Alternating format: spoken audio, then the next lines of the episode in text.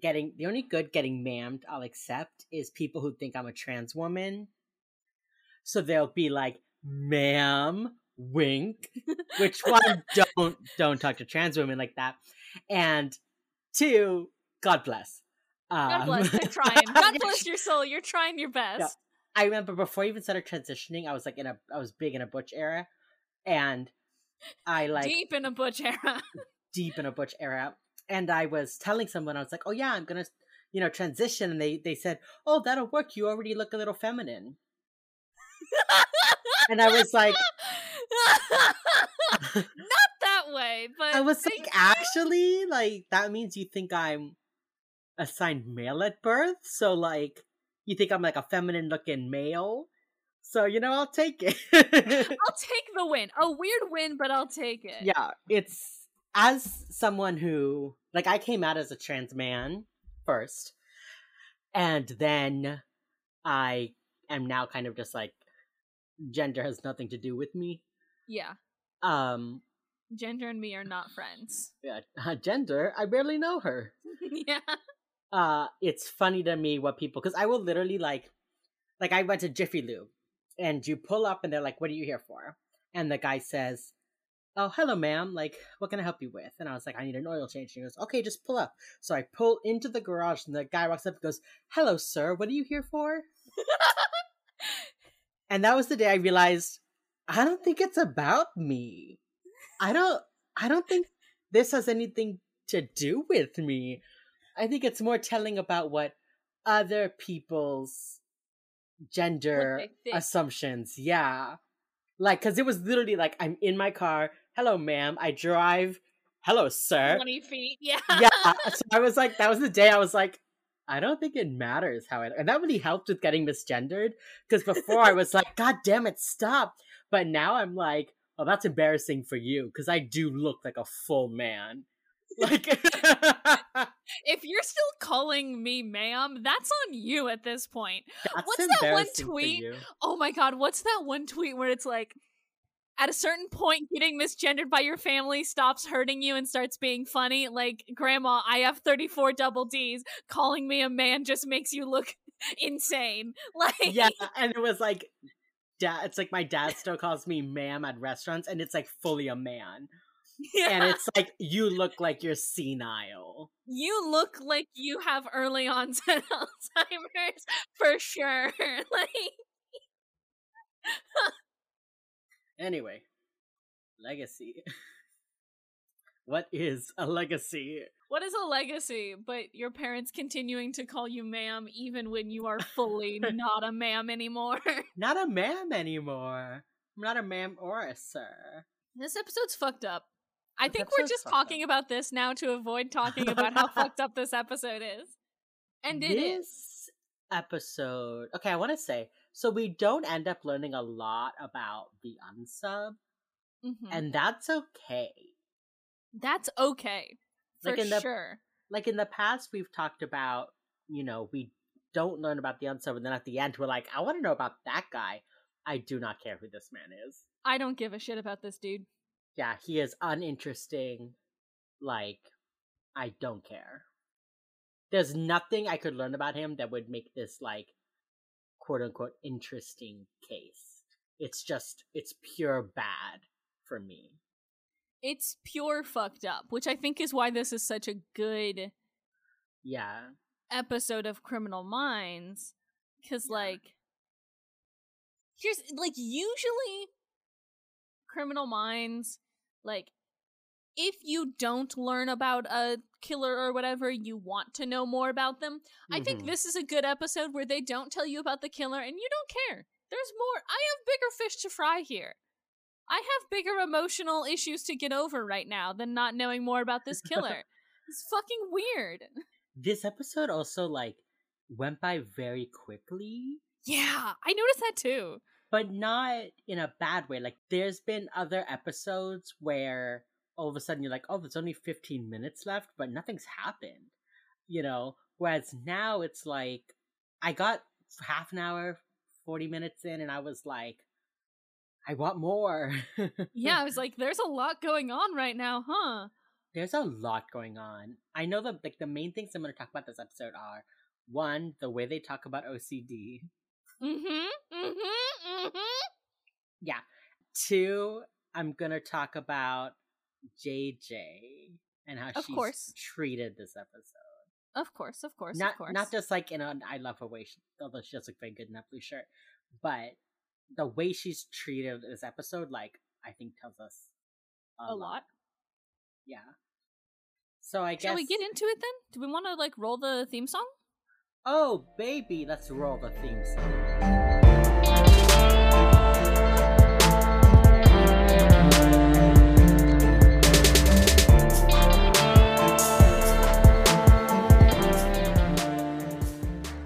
Beeford.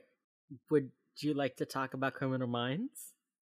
Jamothy, I would love to talk about season two, episode 22 of Criminal Minds Legacy.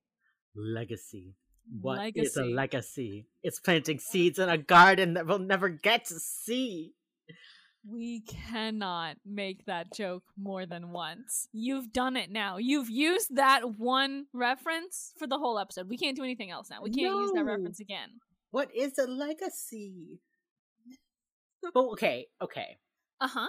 I will save it and I will ask it as a genuine question at the end of the episode because there are Please are don't, because I'm gonna forget about it, and then you're gonna blindside me with a Hamilton reference, and nothing would feel worse emotionally But I'm not gonna being do it. blindsided by a Hamilton reference. Uh, but I'm like, not gonna do get it like out of here, Lin Manuel. Miranda. I don't want to see you. Sorry. I'm not I'm not gonna do it like a Hamilton reference. I'll genuinely be like, okay, so what is a legacy? This guy and this guy. You know, because we have kind of parallel legacies here in the episode. Like we genuinely do. You know, when I started watching the episode, I was like, why did they even include that? And then at the end of it, I was like, oh, I get it.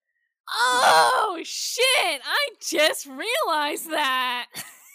Bro, okay. Don't give me that look. You just said you didn't realize it until you rewatched it this time. Okay, You but you didn't realize it at all.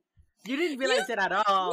I a step up, step up, step you up. You can't give me that exasperated, like rolling your eyes What is look. a legacy? It's planting seeds in a garden you'll never get to see. oh, we've gone off the rails so early. it's so the no early glasses. an It's episode. the no glasses energy. energy. Do I need to take off my glasses to match your energy? Can you see? I can I can see my computer screen, yes. Oh, I can't see my computer screen without my glasses. Anything else though? Absolutely not. Wonderful. Okay. I Like- okay. First thing first. Why is he fucking? Oh wait, I answered my own question. He's whistling Johanna from Sweeney Todd. Okay, the killer, the unsub, Holcomb, which Mhm. is the song that Sweeney Todd sings. That's basically like, "One day I'll find you, I'll see you, um, uh, we'll be together again." And then the love interest sings it, the same song, and then later the creepy guy sings it, just chirping. And he's whistling it. And I think because it's about like being away from, you know, you've lost the person you love, but one day you'll be back with them. So maybe this guy, maybe it's a hint of this guy, like having lost his father. That doesn't really make sense. He would have been whistling Finch. I don't know. They started this episode out real gory, and I had like just opened up my dinner, which was like meat and rice, and I was like, huh, bad. Yeah. So this episode opens with a figure mm-hmm. in like a surgical gown wheeling along an old man who is extremely bloody and strapped to Yeah. a table. Yeah, and it starts with like the overhead lights, like they're passing Mhm. under these lights, and the old man's strapped with a gurney, and the man is in like a white like painter suit and a mask and goggles and rain boots, and he's He's wearing his. PPE, dude. He is he is wearing his personal protective equipment. Yes, yes, yes, yes.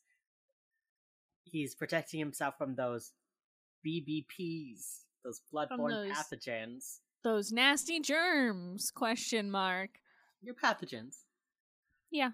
Anyway, the old man, oh, God bless. The old man is like, Did I make it out? It's a hospital. I'm in a hospital. Which, like, yeah, from the 1840s. Like, a hospital from from 1847 perhaps. It's like insane asylum. Yeah, Fine. it's for sure like if this is a hospital, it should not be. Right. exactly. But you know, he is like delirious, I'll give it to him. Yeah, But he's like, Did I make it out? And then he gets then he sees like the fire and he's like, Oh shit. He sees like the cremation, the crematorium, and he's like, Oh fuck, dude. And then he gets wheeled into the surgical room, and oh my god, he looks up at the light above him, and it's splattered with blood, and the ceiling is splattered with blood, and he's like freaking out, and then the Holcomb puts the man's glasses back on him. And they're like duct taped in the middle. I was like, why are you putting his glasses back on him? I'm very sensitive to that right now. I'm very sensitive about glasses based media right now. yeah. I don't know my glasses. Yeah, so he puts him there and he's like bringing over his tools, and the man's like, no, no. And then the light and it cuts to a movie projector. The cuts this episode. They're some of them are okay. Distasteful. A little distasteful, yes like the ones during the episode where they're like giving the profile and you see the woman, like I'm okay with that. But I okay, I imagine this one and then the one at the end are like, girl, yes, girl. I, I imagine. I mean, we've had this ongoing theme in Criminal Minds of how do you cope, basically, how do you stay sane after seeing all this terrible, all these terrible, terrible things. The way they cut it is not the best. Not the serve that they think it is, I think. It's also like it I don't know, it cuts from this man being tortured to Gideon being like, I fucking love Charlie Chaplin. and it's like I fucking but, love old movies with sound for some reason. But this is a classic Criminal Minds tone shift. Yeah. Mm-hmm. Classic person being murdered and then physics magic. Like classic we're seeing this man clearly having the worst day of his life, about to be his death, and then like boom, Gideon surprise loves Charlie Chaplin. It's like, okay, I hate this. Why is it like this? It's it wouldn't be criminal minds if we did not have the tonal whiplash of a car crash. 100%. I think. I think that's just it also, can I tell you about my pet peeve with this fucking movie that they're watching? Please. Can I tell you about my pet peeve? Go ahead, I hate it too. Why does it have sound? Why does it have music alongside? Why is there music? Why is I there music? Why is there music? There should not be music. Why is there I, music? I literally was like, is this diegetic? Like, is exactly? I was thinking about it. I'm like, is Gideon playing the music on his like laptop while the movie is playing. Does he also have the sound tape or just the film tape? And it's just like is this music just playing for us the audience, not the characters in the world? Like I would believe it at the end that it was just for us cuz we don't hear them talking, but like in this scene, this music is loud. This music is loud and for what? Also, Gideon is laughing like this is the funniest shit he's ever seen in his life.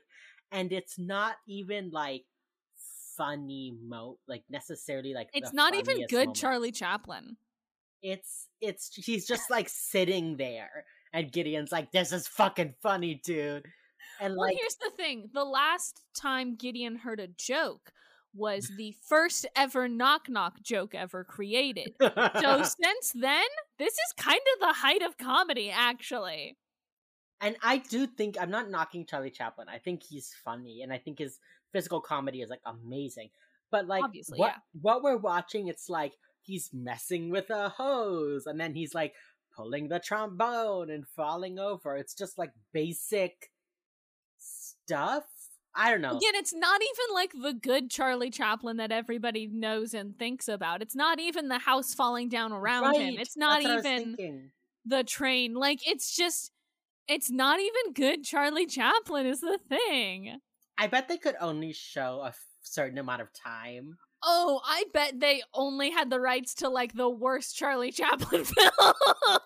Because I was gonna say, like, maybe if they'd shown us a little more and given us some like context, it makes sense. But instead, it's just Hotch and Gideon staring at the screen, going, "He's a genius," and it's like, "But it's is he?" hilarious. Like, okay. I know the last time you cracked wise was when fire was created, but surely we have some better standards by now. so weird, yeah. So okay. Oh, I made some notes about Gideon's office. So he has those kids' drawings on his walls, which I thought Mhm. was cute. We've seen those before. But the top of his bookshelf has a bunch of old like film cameras, either movie or just you know still film cameras. And I Mhm. thought that was really interesting. I like hadn't noticed that before, but he is very fixated on pictures. You know, He does have a bit of a fascination with the form. Is next episode the last episode? Next episode is No Way Out: The Evolution of Frank. Yes. Okay. So we'll see even more his focus on. It's interesting that they chose this and his like fascination with like film right before the next episode where pictures play a big part. I think they just have to like get that in. They were Oh, like, yeah. "We don't think Mandy Patinkin's going to stick around for much longer. We got to wrap up this Gideon." oh no. No, it's also it's so weird. I guess we'll talk about this one next episode, but like this is a really lighthearted Gideon episode, and then next episode is just like nah nah nah bruh, nah, I'm quitting. Fuck you, dude. yeah, Like yeah. he's like, actually no. This is weird because this is a very like heavy episode when it comes to the case, but it's a very lighthearted episode when it comes to Gideon. And then next episode is Gideon having a full breakdown. like okay, Yeah. so like what was your last straw here, kids? What was it? What was your last straw here, my boy? Yeah, I don't know. Okay, so that we find out that the reason he has the projector is because he's going to show it to his cadets that he teaches and show them how to cope with the stress of the job. And then, okay, Derek comes in and goes, "Oh, Mr. Chaplin, the funny guy," and they're like, Gideon's like, "Yes, very famous classic comedian, Charlie Chaplin." And Derek's like, "You know, if what I, the rumors I've heard are correct, he was the original player." why don't you just watch it on DVD? Like, okay, old timers. And he's, it's just hilarious to hear him be like, why don't you watch it on DVD? Because, like, at the time, DVD was like the newest form of Yeah. watching media. But nowadays, it's like, you know, you can get that for free on YouTube, right? You know, Like, you can you look know- up Charlie Chaplin on YouTube and probably find his full films. Yeah, I bet you could go on Hulu. Like, it wouldn't be like, why don't you watch it on DVD and Blu-ray? Like, I just thought that was funny. Do you want a fun fact Yeah. about Charlie Chaplin? Mhm. Charlie Chaplin once came in third in a Charlie Chaplin look-alike contest. Yeah, so true, King. Also, this episode aired on May 9th, 2007, right after my birthday. Bad time for B. Right, bad time for bees in 2007. It knew. 2007. It knew. They were like, this bitch is gonna live in Kansas City later in life, and she's gonna regret every second of it because of this episode of Criminal Minds. okay. We oh, gotta this- keep going. This is gonna be an episode, huh? This is certainly gonna be a episode of Wheels Up, our podcast, of our wonderful podcast that Uh, yeah. everybody loves. So Derek is like, why don't you just watch it on DVD? And Hotch is like, sometimes people like to watch things on film. And he's like, okay, I'll leave you old timers alone and wander wander away. And Hotch stays for a few minutes. And Gideon is just like, laugh. He's laughing too hard. He's laughing way too hard. He's laughing too hard. Okay, Way too hard. so here we go. Now it's time to talk about JJ. I like this glimpse they give us this episode of JJ's paperwork side. So she's in her like dark office with her one lamp, surrounded by just stacks and stacks of folders, just working through them, right? And then this guy comes in and knocks on his door, and she's like, "Come in, whatever." He introduces himself, Detective McGee. He's from Kansas City. He called last week about missing people. She is able to remember. Yeah. She's like, wait, didn't I tell you to send me the files? Like, she can pull that shit from her brain. Okay? You're like looking at all these files she has. She sent him back like a week ago, he called her. I was just like, that's impressive. But then, like, okay. He has the audacity to show up in person. Mm-hmm. After she told him, you have to send paperwork. And I get why he did it. You know, we're glad it was real, whatever, blah, blah. But from her perspective, she, a young woman, has this office job where all day long she looks at cases, talks to people, whatever. And when she tells them, sorry, you don't have enough, send me your paperwork and I'll look at it. If every one of those men felt entitled to just show up in her office, Yeah. like the disrespect Mhm. of not listening. And I get it. Like he didn't have paperwork, no one was listening to him. Fine. It turned out fine in this case. But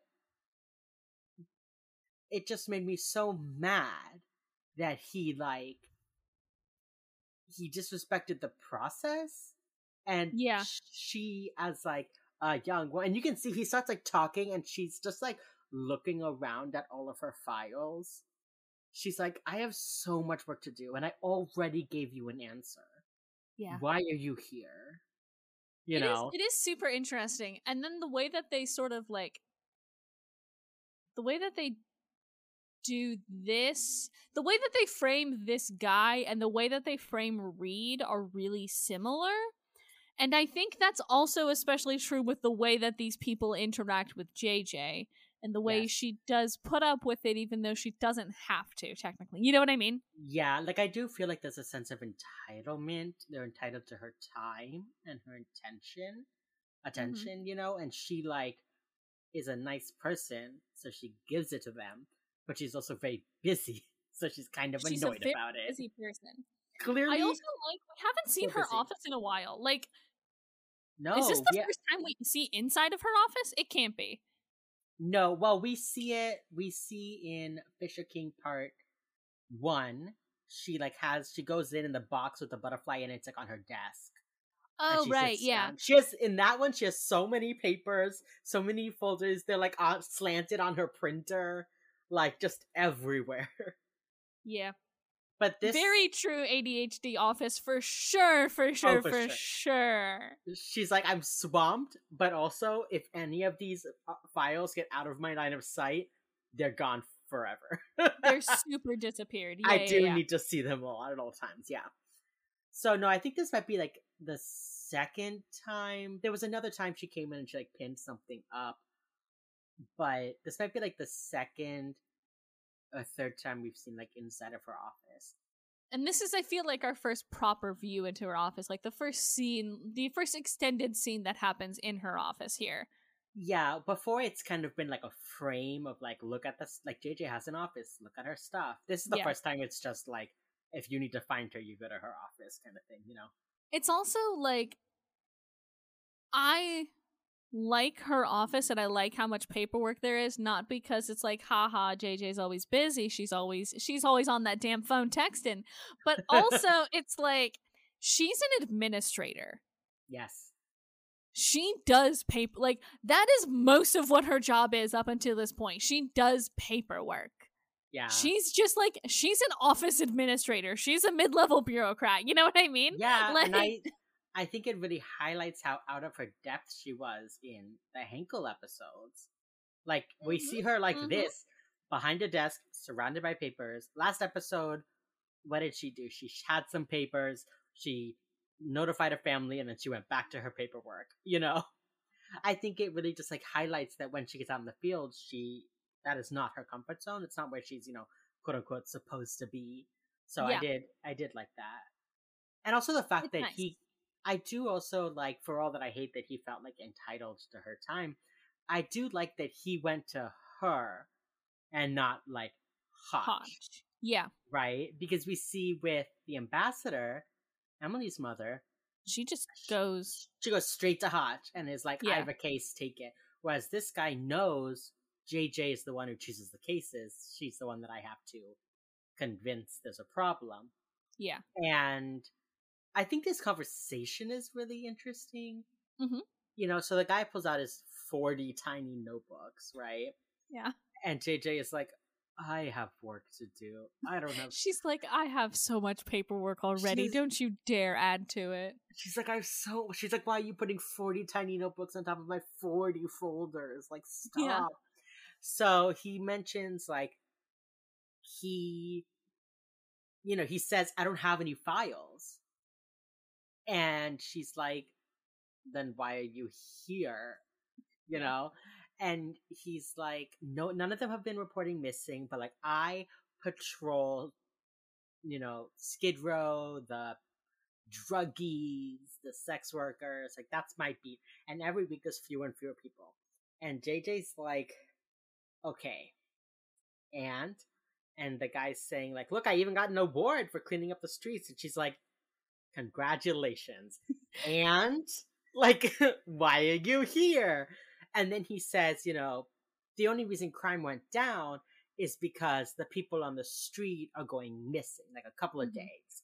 And she's like, well, they're they're transient, right? So like, is it isn't that the nature of people who live like this on the street? They come and they go. And he's like, not like this. I see them in the morning and by lunch they're gone. And she's like, okay, sure, that's weird, whatever. How many people? And he says 63. 63 people who were always there and now they're gone. And that's when she's like, 63 people? You know, like I have to at least talk to Hotch about that. Like 63 people. And It's 63 people, and I think the note that also does it. Right, I was just gonna say he gets a note that's like some there are two types of people, the people who do the work and the people who take credit.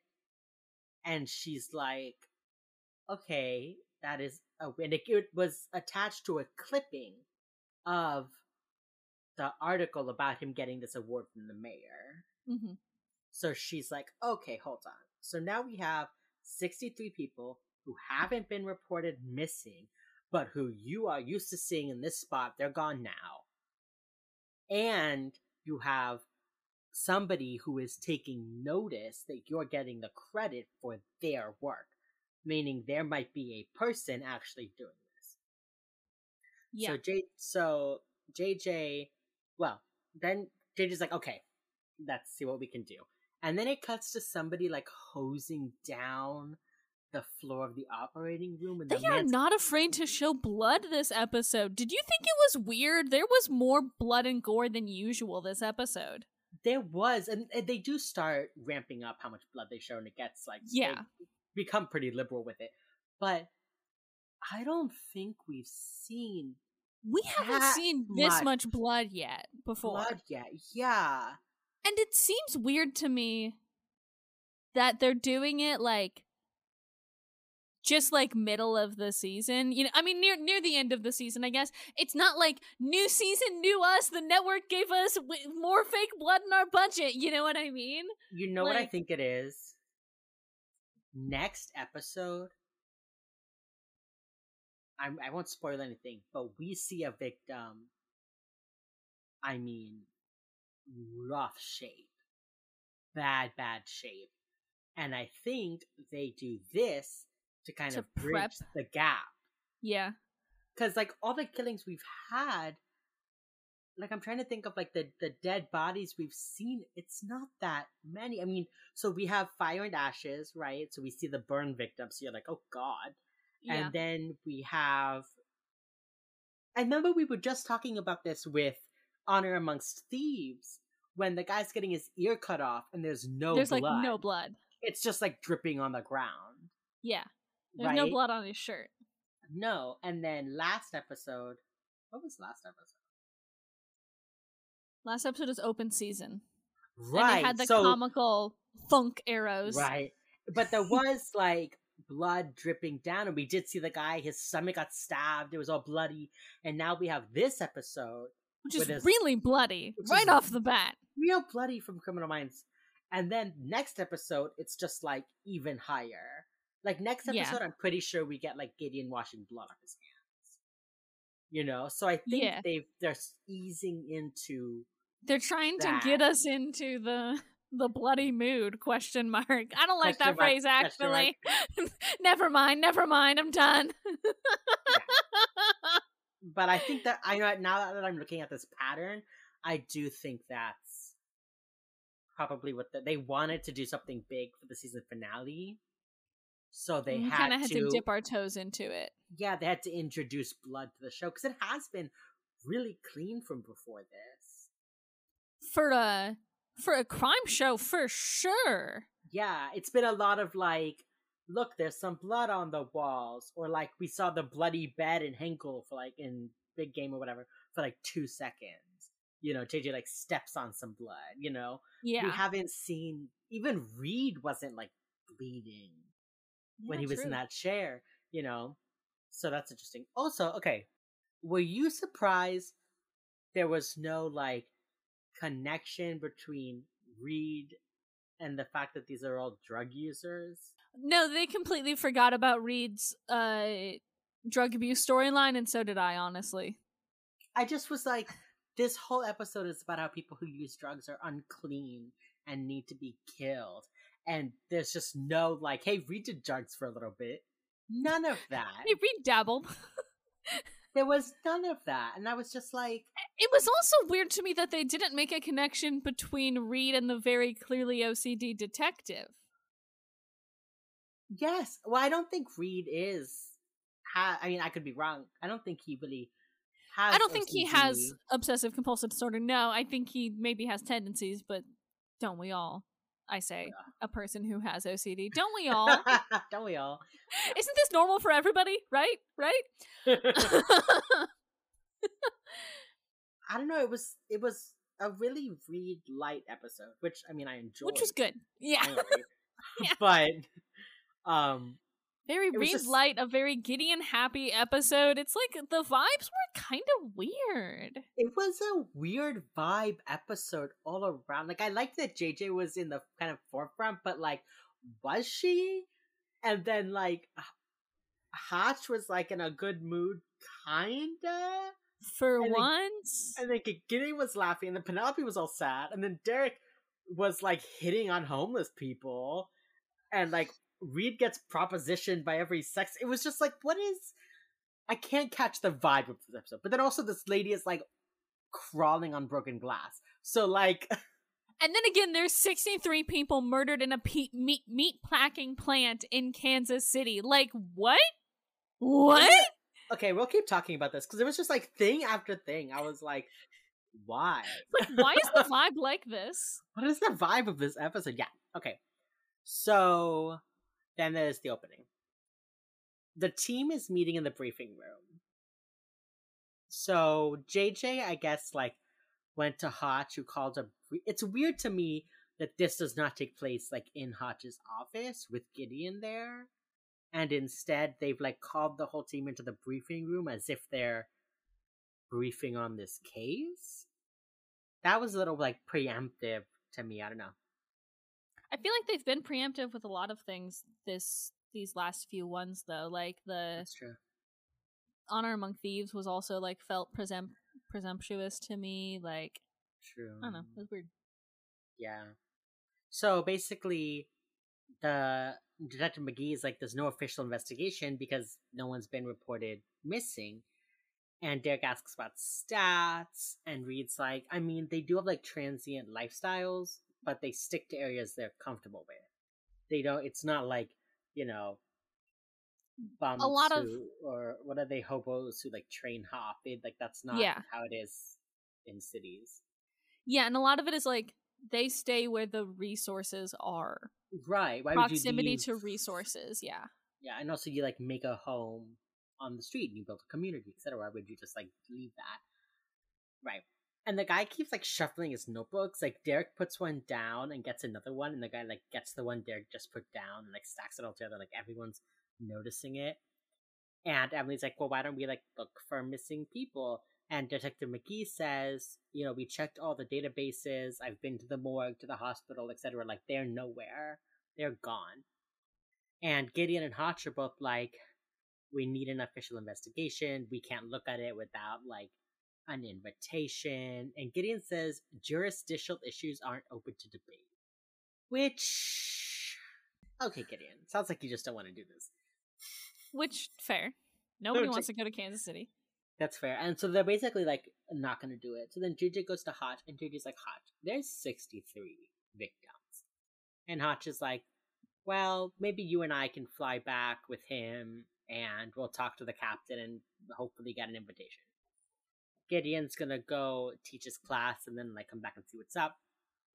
And so close, Hotch looks at JJ and says, Be ready in thirty. We are just chomping at the bit for our next Wheels Up, aren't we? Yeah, we are not chomping at the bit. it's not gonna be next episode. They don't go anywhere. So, so there's We're done with this season. three this season. I wow, promise. brutal. I promise. By season fifteen, they're like, wheels up, wheels up, high five, wheels up, high five, wheels up, high five. Like I Multiple promise. times per episode. There's literally a moment when they all stand in a circle and decide to do something, and Emily puts her hands in and goes wheels up, and one by one they go around the team with everyone putting their hands in and saying wheels up like it's a football chant. Okay, I promise you. But this apparently, ugh, not this season. and not the first season either. We're gonna Ugh. be sick of Wheels Up by the time we get to season 15. I but know. for now, man, I are we in a it. desert without water? yes. Okay. And then Emily's like, leave the notebooks. And the guy's like, I'm not leaving the fucking notebooks. So then they're like, okay, you've got 30 minutes to tell us everything. And he's like, okay. And he starts talking. So then they're on the plane. And JJ's like, we're landing in 10 minutes. And the guy's like, already? And she goes, it's a fast plane. Which made me laugh. All planes are fast by virtue of being planes, but thank you so much, JJ. I mean, I mean, it's I think we like- talked about it last time. It's like what, probably like a three-hour, four-hour flight. Yeah, I think it was like a three to four hour flight. It's just I mean, because again, Kansas City is in the middle of the country, like Yeah. near geographically. Yeah. It's just funny to me that she's like, it's a fast plane. That's her like awkward, like, well, That's her. well, it's a fast plane. okay, bye. And just like walks away. So she sits down with Hotch, and Hotch basically mentions she's like he's obsessed with those notebooks, and Hotch is like almost clinically. And then JJ goes says, "Great, our only witness may be mentally unstable." How do we feel about that? bad. We feel bad about it. James Boy named the fourth. We feel bad about this one, bud. I I only know kind of like the gist of OCD, but I can't imagine it would make you unstable unless it was incredibly severe, like to the point where he couldn't be a police officer. This show, by and large, does not do OCD good, right? Because, like, I remember there's this one, there's the one episode about the blind child, and then there's the other episode about the woman who wants to be released from, like, an institution. The one that Derek talks with. Oh, Yeah, Yeah. you know the one. Um, and those are just three off the top of my head. Uh, where they do OCD pretty dirty. Um, gang, here's this fun thing about OCD is that uh it does not hurt anybody more than it hurts the person who has OCD. You know, like it's a very as with a lot of things, right? It's very internalized. Like it's literally your own brain torturing you with thoughts. Um it's not great, but it also doesn't make me clinically insane or I cannot imagine a case in which I would be considered like unable to stand witness at a criminal trial. You know what I mean?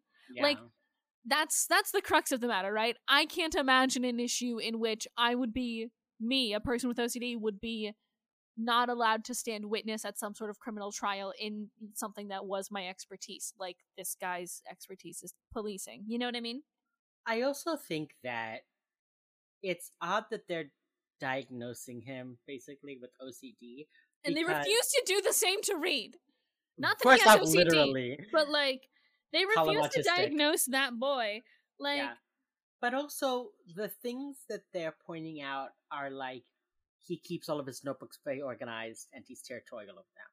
His desk is neat with his like pencils all in a line.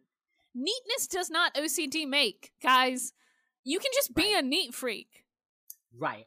And that's what it it fe- to me it felt like he's very protective over his notebooks because they're the only evidence this is happening.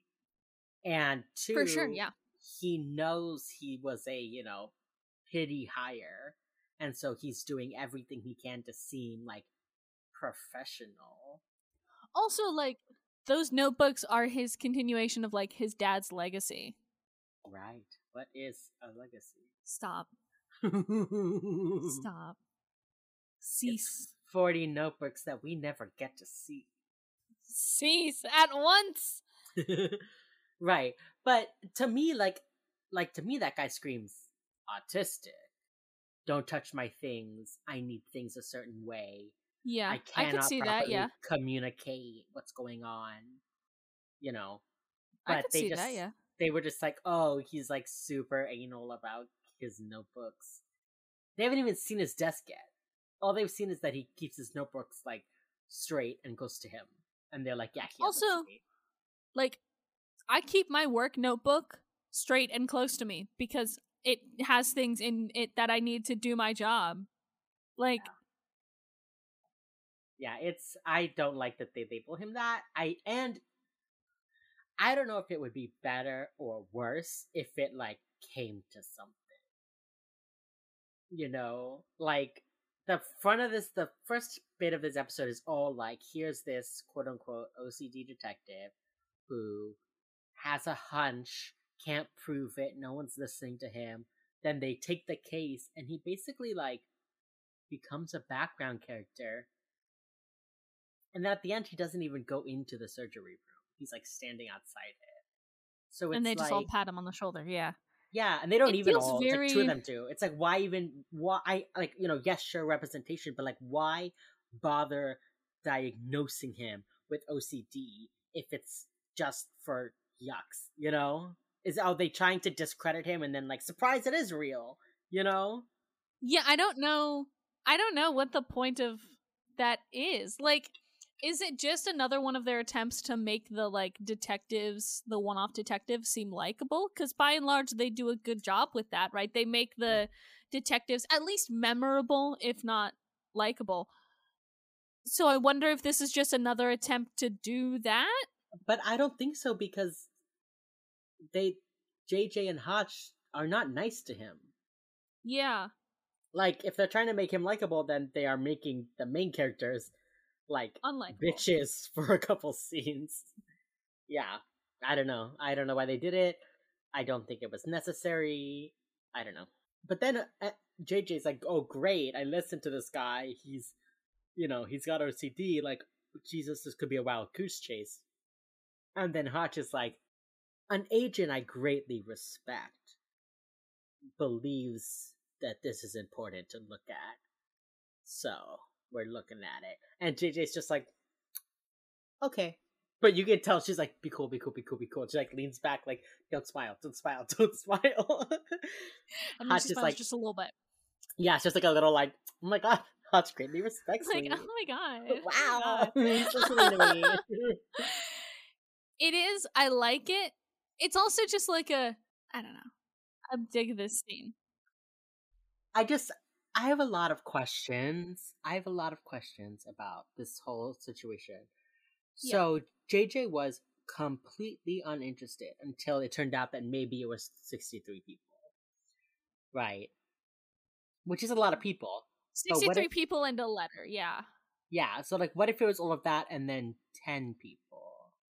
Would that not is it the number? You know, cuz the letter does matter, but they never go back to it once it's like used as a tool to get JJ on their side. And then what does JJ and then when so JJ takes it to the team who is uninterested and then JJ has to be like, "Hotch, there's 63 people." And that's what convinces Hotch, which like cool, but would she not have why don't you lead with that? 63 people. Why is that like the case is not enough to stand on its own, but there's maybe 63 people. This just feels like one of those episodes that like because they're right, it doesn't matter how like flimsy it was in the beginning because they're right. So it was good that they did it. When like in reality, what they are presented was not strong enough to pursue. You know what I mean? I mean, I I understand that, but also like there is something to be said with like a sliding scale of like 63 people. That's, That's over half of my high school graduating class. Like I don't want to seem callous, but like 63 is more than 10 is more than right. 5 is more than 3 is more than 2 is more than 1, right? Like True. I think because they didn't have anything else really to stand on here, it's like because you didn't have any other like insane methods or like you didn't know there was an insane method to this killing until you got into it, right? Like all you kind of had for that for that time was the fact that there's a lot of people this potentially affects. That's true. That's true. Like it's it's just all part of like the equation that goes into equals taking the case. You know what I mean? Like they had to That's weigh true. some part higher than other because they didn't have anything else. They didn't know this man was making saw traps in a meat packing plant. Like Right. That's true. if nothing else, they can investigate these missing 63 people. You know. If nothing else, 63 people is not an insignificant amount of people. That's true. That's from true. anywhere. That's true. Okay, you're right. So Thank you, I always do. Okay. So, so then they're back at the BAU. Emily, Reid, and Derek have just like started going over the profile. And they have this is where they have all of those postcards up on the board, and you like see the visual of 63 people. And they're like, And it's a lot shit. of people. Yeah. And so it's homeless people, drug addicts, and sex workers. And Reid is kind of like, you know, they're all high risk. And Emily says, like, if it's not a serial killer, then it's a coincidence. And Reid starts to give them, like, the definition of, like, coincidence. And Derek is like, we don't need a vocab lesson right now. And he's right. And he's right. Derek is correct to cut Reid off. Like, sorry, I'm just a Reid hater, maybe there's like this huge thing. One of the things they say about like why JJ is awful is that JJ never lets Reid talk, and she's always rude about it. Whereas everybody else either lets him talk or is like, "Hey, not right now, maybe later." And it's like, no, they're all. Derek just tells him to, him. shut up. Yeah, and like so does Hot, so does everyone. Will be like, Reid not now," and it's like, but when JJ does it, she's terrible. Evil. Right. So anyway, Derek asks Reid for a quote from the Yorkshire Ripper, who he basically was a serial killer in Yorkshire, England, and he was mimicking the Jack the Ripper. He was mimicking Jack the Ripper, so they called him the Yorkshire Ripper. And he has this quote that they talk about where he's basically saying he's cleaning up the streets. Like these mm-hmm. people are dirty and they're trash and whatever, and I'm cleaning the streets. And the BAU is like, oh, Derek is like, oh, he's a house cleaner. And Emily, you can see Emily's face. Emily's like, I do not know what that is. and they basically explain that a house cleaner just kills and kills and kills. And their motive is like, these people are dirty and I need to clean the streets. And they'll just kill until they're either satisfied or they're dead. And that's why this is such a big deal because 63 people have gone missing in a year. And I mean, that's more than one a week. There's 52 weeks in a year. 63 people. Yeah. more, more than one a week are just going missing. And this person is not going to stop. And so Derek is like, we have to wait for an invitation and hope that nobody gets hurt in the meantime. So let me cut to Maggie, who's walking down the street. I'm pretty mm-hmm. sure she's a an addict and not a sex worker like primarily because the guy like slows his like van and he honks, and she's like, "You don't have anything I want." Yeah. So, I- so I think it's kind of implied that like she's out looking for drugs and not necessarily like doing sex work. I don't know. to work, yeah. Yeah, or doing it just for money. Uh, but she does lean in and she's like, "It would cost you five hundred dollars," which like make that cash so true. So And- true. Make that cash. Know your worth. And Know your ladies, less. know your worth. know your worth. so she's like, it'd be 500 bucks. And he's like, he's, the guy is wearing khakis, twitching. Like, there's a, a Virgin Mary medallion hanging from the rear view. And the guy's like, get in the back. I don't want anyone to see you. Get in the back. And she's like, Jesus Christ, fine. Damn. Like, He also says something interesting here. Did you catch what he says? what? He doesn't say he doesn't talk like he's picking her up for him. He speaks like Oh, yeah. there's somebody who wants to meet with you. Yeah. Get in the car so that you can meet with him. Like he always I thought it was interesting now that I know the twist to this case. It's like. I thought it was interesting that he's never talking for himself here. He's always talking for somebody else. Yeah, he does. It's very clear that he's picking her up to take her somewhere for somebody else. Like I don't Yeah. I don't think I ever thought that this was the unsub. You know, I think Mhm. they kind of they make it clear that the unsub has like a street a man on the streets to pick people up. At least that's what I think. I don't know. So Oh my god, there's this really sad moment. Penelope isn't in this episode a lot, but she's in her computer room. She is. She's in her computer room. She's looking up all these people, and it's like, no one found, no one found, no one found, again and again. And she's like, this is tragic. Like, this is 63 people who, like, our society has failed. Mm-hmm. You know, like, there's not to get on a high horse and say things we all know, but like, there shouldn't be homelessness. Drug addicts shouldn't be kicked from their homes and just left to rot. You know, sex workers should have safe environments. They shouldn't go missing. These people shouldn't just go missing and no one know who they are or where to find them. Like that's just not how it should be. You know, and I think it's one of those times where like you know, I think the audience we forget that Penelope it's not she you know, she doesn't want to see bloody images, but she still has to see shit like this. You know? And like we saw it in Yeah. in um we saw it in distress where at the end the guy dies and she like, throws off her headset like she is still being affected by all of Mhm. this even though she's like in her little room and it makes me Yeah, and I think- her. So true. I'm so sad for her. I love her. I think they also kind of dive into it in the first part of next season because we get the run up to 309 Penelope. Um yeah I think we kind of like they touch on how Penelope, on how all of them in general, but like especially they touch on Penelope a few times and how she's traumatized by this job.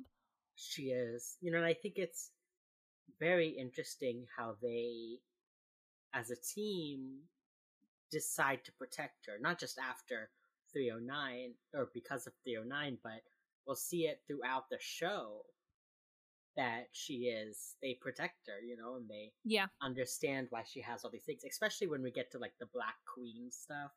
You know, you like understand why she's so surrounded by color and she makes such an effort to be bright and kind of like the depth of her sadness, you know, and I and I like that Mhm. they even now like I think you know, and I don't know how much of it is, you know, Kirsten and how much of it is the writers, but like yes, Penelope is bubbly and blonde and cute and like dorky and kind of so dumb. fun. So fun. But she's very like, I'm a manic manic pixie dream girl. But she Yeah. like has this deep, deep emotional core. You know, and she like loves so deeply and she's hurt so deeply, and I I really like that. I like Penelope as a character. I think she's really good. She's Yeah. such a fun, consistent character. Yeah. Oh, this is a tangent, but did you see Paget's Emily Prentiss gray hair for the reboot? Oh, for real?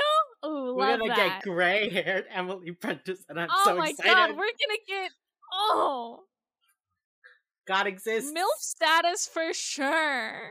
God exists, and she's gray haired Emily Prentiss. for sure. Okay. I just needed a bit of levity in the middle of, Of this terrible episode. Okay. So Maggie wakes up on a concrete floor. Okay, I love this. Her first comment is, What did you do to yourself, girl? As if she just had like a, you know, bender and woke up in the hard floor. She's like, Girl, what did you do? It is so they made it. She manages to have so much character oh my for god. the hell she's put through, but for the limited time she's on screen, she has so much character. I love her, and I I think it's a good. I think so often this show, like they do try and humanize sex workers, but it's usually like one or two sex workers. They're like, this one's a person, this one's a person. The rest of the time is just kind of like the nameless hordes, faceless hordes of sex workers. Yeah. You know, uh, and so I think I wonder if it's like they put this woman who is an addict, presumably who is presumably a sex worker, just they gave her such a personality where you can't just turn off your brain. Like there's no moment when you're like, maybe she does deserve it for her lifestyle. You know, there's like never that second. Yeah. She like, yeah, We've talked about it before how Criminal Minds is really good at humanizing the victims. Uh, and I think this Mhm. is just another like really good logical extension of that. And that's why I like I said that's why I like this show, you know? hmm And I think this is like we were just talking about it last episode of women or and or victims not just giving up and being determined Yeah. to survive. And it's like, what is a better example of that than last episode and this episode? You know? Yeah, for sure. For sure, yeah. So she wakes up, then she remembers the driver, and she's like, wait, shit, what did he give me? We never see how she is drugged and put in this place, which is interesting to me. But, you know, the assumption is that she never sees the man's face into the end. So I wonder if it was like something was given to her in the van, or like she got out of the house and was like clocked over the head, you know? they just don't explain like how that transition happens. It's not really important, but I was just thinking Yeah. about it. Uh, and she's barefoot. She is barefoot. Oh my god, she has a little toe ring. I was like, how 2007? Remember toe rings? I never wore them. My toes were too big. I didn't either. I wasn't mm-hmm. fashionable when I was 2007. When I was nine years old, I wasn't that fashionable. Also, like, she was wearing a toe ring in her Converse. So, like, was She wasn't her. wearing. Was she wearing socks though? Well, we would have no idea. She only finds her Converse. Her lucky toe ring. That's just you know. Yeah, that's just for her. Sometimes you, know when gotta you- wear something for you. You wear sexy underwear just for you. You wear toe ring Yeah, just for you. exactly. Okay. Exactly. So she's it's she's already she's clearly disoriented from the drugs or whatever was given to her. She like heads towards the door and she's like banging on it, and then she's like, "Oh, I should just try the handle." And she tries it and it's unlocked, and immediately you're like, "That's weird. That's Yeah. suspicious." Yeah. That's suspicious. That's weird. So she walks into a hallway and it's like red doors. She go her door is red. She goes through another red door. She is not having it. She's like, "Fuck this." She goes to the next red door and it has a chain on it. So she goes full first, full face first into the red door and like smashes her nose. And she's like calling him a freak the whole time. She keeps being like, "You took my shoes. What are you, a freak?" Yeah, which is so funny, and I love her for it. Like, are you kidding me? Fuck yeah, girl. Yeah. so she breaks the chain. She breaks the chain by running at it with her shoulder. But the floor of the next room is covered in glass. It's like it's weird. It's like down a it's little a step bit. down. Yeah. Yeah, and it's covered in glass. Well, it has to be a step down because otherwise, when you open the door, it would move all the glass away. Oh yeah, true. True, true, true. Also, okay, real mm-hmm. quick. Yeah. I I don't agree with how she utilizes her jacket to get to this room. I don't either. Okay. I can't. I truly can't judge. Again, never been in a saw trap Right. situation before. She's truly doing the best she can at the moment, But and I get that. I get the sweeping it, like, fine. I would have taken off both of my jackets, laid one, then the other, step on one, move it, the next one in front, just kind of back and forth like that. You still, it still would not be fun to walk on. It's still glass. No, but not only is she doing this weird sweeping thing, but she stops like two feet from the door, throws her jacket, and then leaps out of the room and fucks her knee up. I'm just like, I guess, but like, what? Like, I guess they needed her knee to get hurt, but like, girl, what? Again, truly never been in a never have been in like a saw trap situation. Not victim not blaming. judging her, but truly, what the fuck? Truly, what the fuck? Truly, just a little bit. What the fuck? I like one thing that did really get me though was she falls and then she says, "Help! I hurt myself. I'm bleeding. I cut myself on the glass. Can somebody help me?" And it's like even when you're in the situation and you clearly the people who have put you here are not on your side, you know, she's still sure. calling out for help, appealing to humanity, you know? Which I was like, oh, Yeah. God. Yeah. Okay, so while this is Yeah. happening, presumably, we're at the Kansas City station. Kansas City, Kansas station. Well, we they so haven't important. they haven't named a state yet, right? Well, just- no, they do. They do. They put it on the lower third. They say Kansas City, Oh. Kansas. They specify on the they specify on the lower third when they That's when they go to the here, title card. specify. Okay, Yeah. yeah, they haven't like no one's like said it yet though, so I didn't I didn't catch that. Uh, they're in Kansas City, Kansas, the police station, and the detective McGee's like, "I'll go talk to the captain," and he leaves to go talk to the captain, who looks so familiar. This guy is in an episode or two of everything. Stephen Okay. Williams has been in like three episodes of everything for sure. Okay. I was like, that guy, that guy. Yeah, that guy. Yeah, no, I know exactly what you mean. Yeah. Yeah. So Detective McGee goes in, and JJ's like, "That is the neatest detective's desk I've ever seen." I love that JJ is like, "That doesn't look like my desk." So well, JJ, you're a workaholic and you have ADHD. you have Yeah. ADHD, JJ. Not everybody has ADHD like you do, girl. Yeah. It's okay. So Detective McGee goes to talk about him, and like two seconds later, you hear, "You did what?" and yeah. and Hotch is like, "I'm guessing that didn't go over well." Okay, here's my question for you. Uh-huh. the captain reveals he already knew about this case. And JJ and Hotch were like, You didn't tell us. You already went to him. How many times had Detective McGee said, No one's taking this seriously. No one believes me. There's no official investigation because no one actually thinks this is happening. I am trying. This is my last ditch effort. And then they show up and they're like, Your chief knows, but he doesn't believe you? And it's like, yeah, Yeah, that dude, seemed weird. that's why you're here, guys. You know, you know, nobody else believes him. You get that by now. and they say Like- you, we need an official invitation from your chief. And Detective McGee's like, you're not gonna get it. He doesn't believe this is real. And then they go there and they're like, you didn't tell us we'd be facing someone who doesn't believe this is real. Like, it's like that's why he's here. That's why he came to you in the first place. Okay, that that really annoyed me. I was like, why are you guys doing this to this poor guy? Yeah, exactly.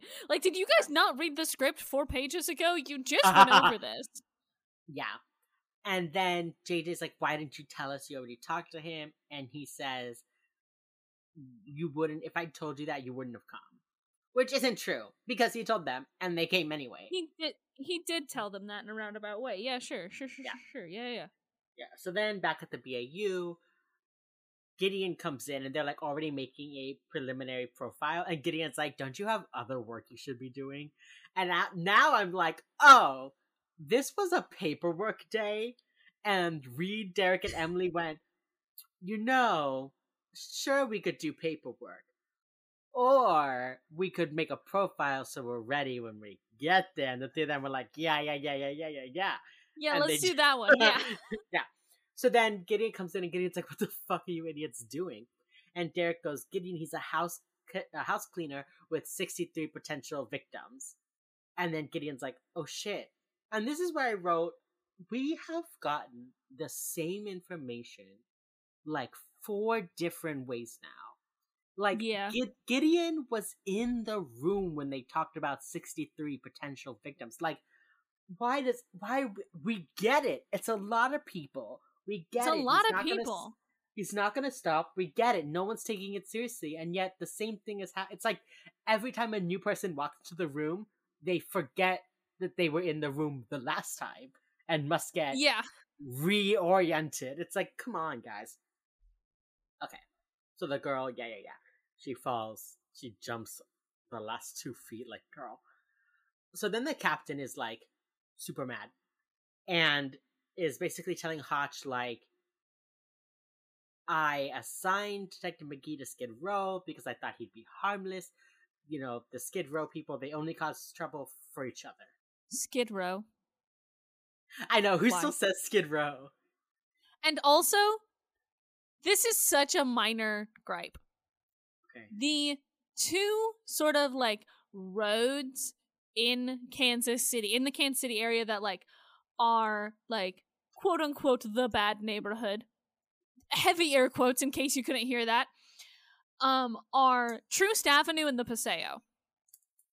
Both of those are like I'm thinking like a TV writer. Both of those are like memorable names that you can infuse into your thing to be like, oh yeah, you don't want to go on the Paseo. That's Skid Row. Like, it feels to me like saying Skid Row.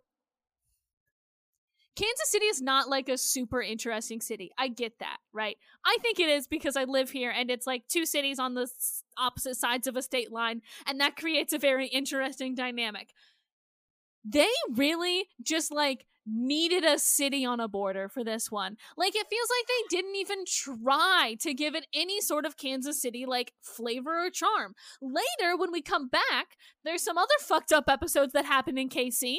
The one with Alex's uh brother, the other one with the the whole family abductor. um Alex's those two cases Blake's brother? Oh, Alex.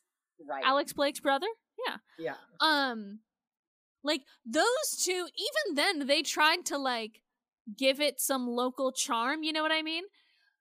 But like they in this episode they just don't try. Like No. and it's so simple like the paseo you could use that that's a simple google search of kansas city away and that would tell you that that's quote unquote the bad road right? That or Troost. Like you could have tried a little bit to give your like backdrop some flavor like they do with other with other cases. They fucking tried to give baltimore the dock flavor or whatever. Here it's just like old meat packing plant wah, wah, wah, wah. like that's it's like come on. Come on. Also, he says they're at the old meatpacking plant. I was like, is there only one meatpacking plant?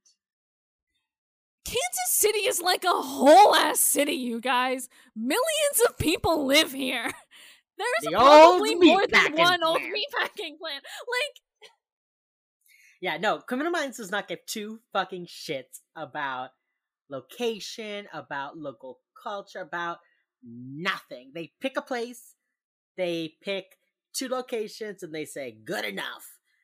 And, and they're like, just- we'll just make it like Los Angeles is. eh, is like Kansas City, and it's like, no, bestie. No, It's we'll just, it's also like they like kind of try sometimes when it's like bigger cities obviously like if there's you know fucking the dc cases they like name actual dc streets right the los angeles cases they name los angeles landmarks or whatever uh y'all couldn't really be bothered to give a shit for Well- kc See, you're you're saying yeah that yes, they name real places in Washington D.C. Are there places anything would happen? No. The No. sex, birth, death. I'm like, yes, you have named two streets in Washington D.C. Congratulations. You named the one that's right next to where I go to trivia, where this would never fucking happen, and you named the other one where all the rich people live, but like not in a so there's a ton of sex workers way, but in a it's all row homes and cafes way. It's like, yes, they name some streets sometimes, but they're still wrong. yeah like i know it's just like It's bad. No, it's bad. I don't like it. Okay, it's just fucking annoying so he says, like, Detective McGee, yeah, was put on Skid Row because they quote unquote only cause trouble for each other. So then JJ's like, oh, is this like the envelope for the letter? And they're like, yeah, it's clean for prints. And it turns out he's only been a cop for four years, or a detective for four years. No, he's only been a cop for four years, and he was already made detective. And McGee's like, yeah, they promoted me to keep me away from the general public. Which, like, there's. n- From what we see of this guy, he's just. he would be a perfect police mo- spokesman are you kidding me he's just like kind of awkward. Like I don't understand why they're making it like they're trying to make it seem like he has OCD so he's unstable and he's such a klutz. Like they're trying to play this like he's so bad at being a cop and it's like we have no He's evidence not. of this. He's not he's very he- good at being a cop he clearly cares about the people he's patrolling for. He cl- also do detectives patrol? I guess they must have just made up a special position for this dude, I guess. It's like he's the detective of Skid Row. I wonder if they expected him to just like sit there and wait for cases to come in, and instead he was like, "I'm in charge of Skid Row. I'm gonna go meet the people." And he like went out and like I bet you that's friends. exactly what it is. yeah. That's Yeah. precisely what it is with his little Yeah. notebooks.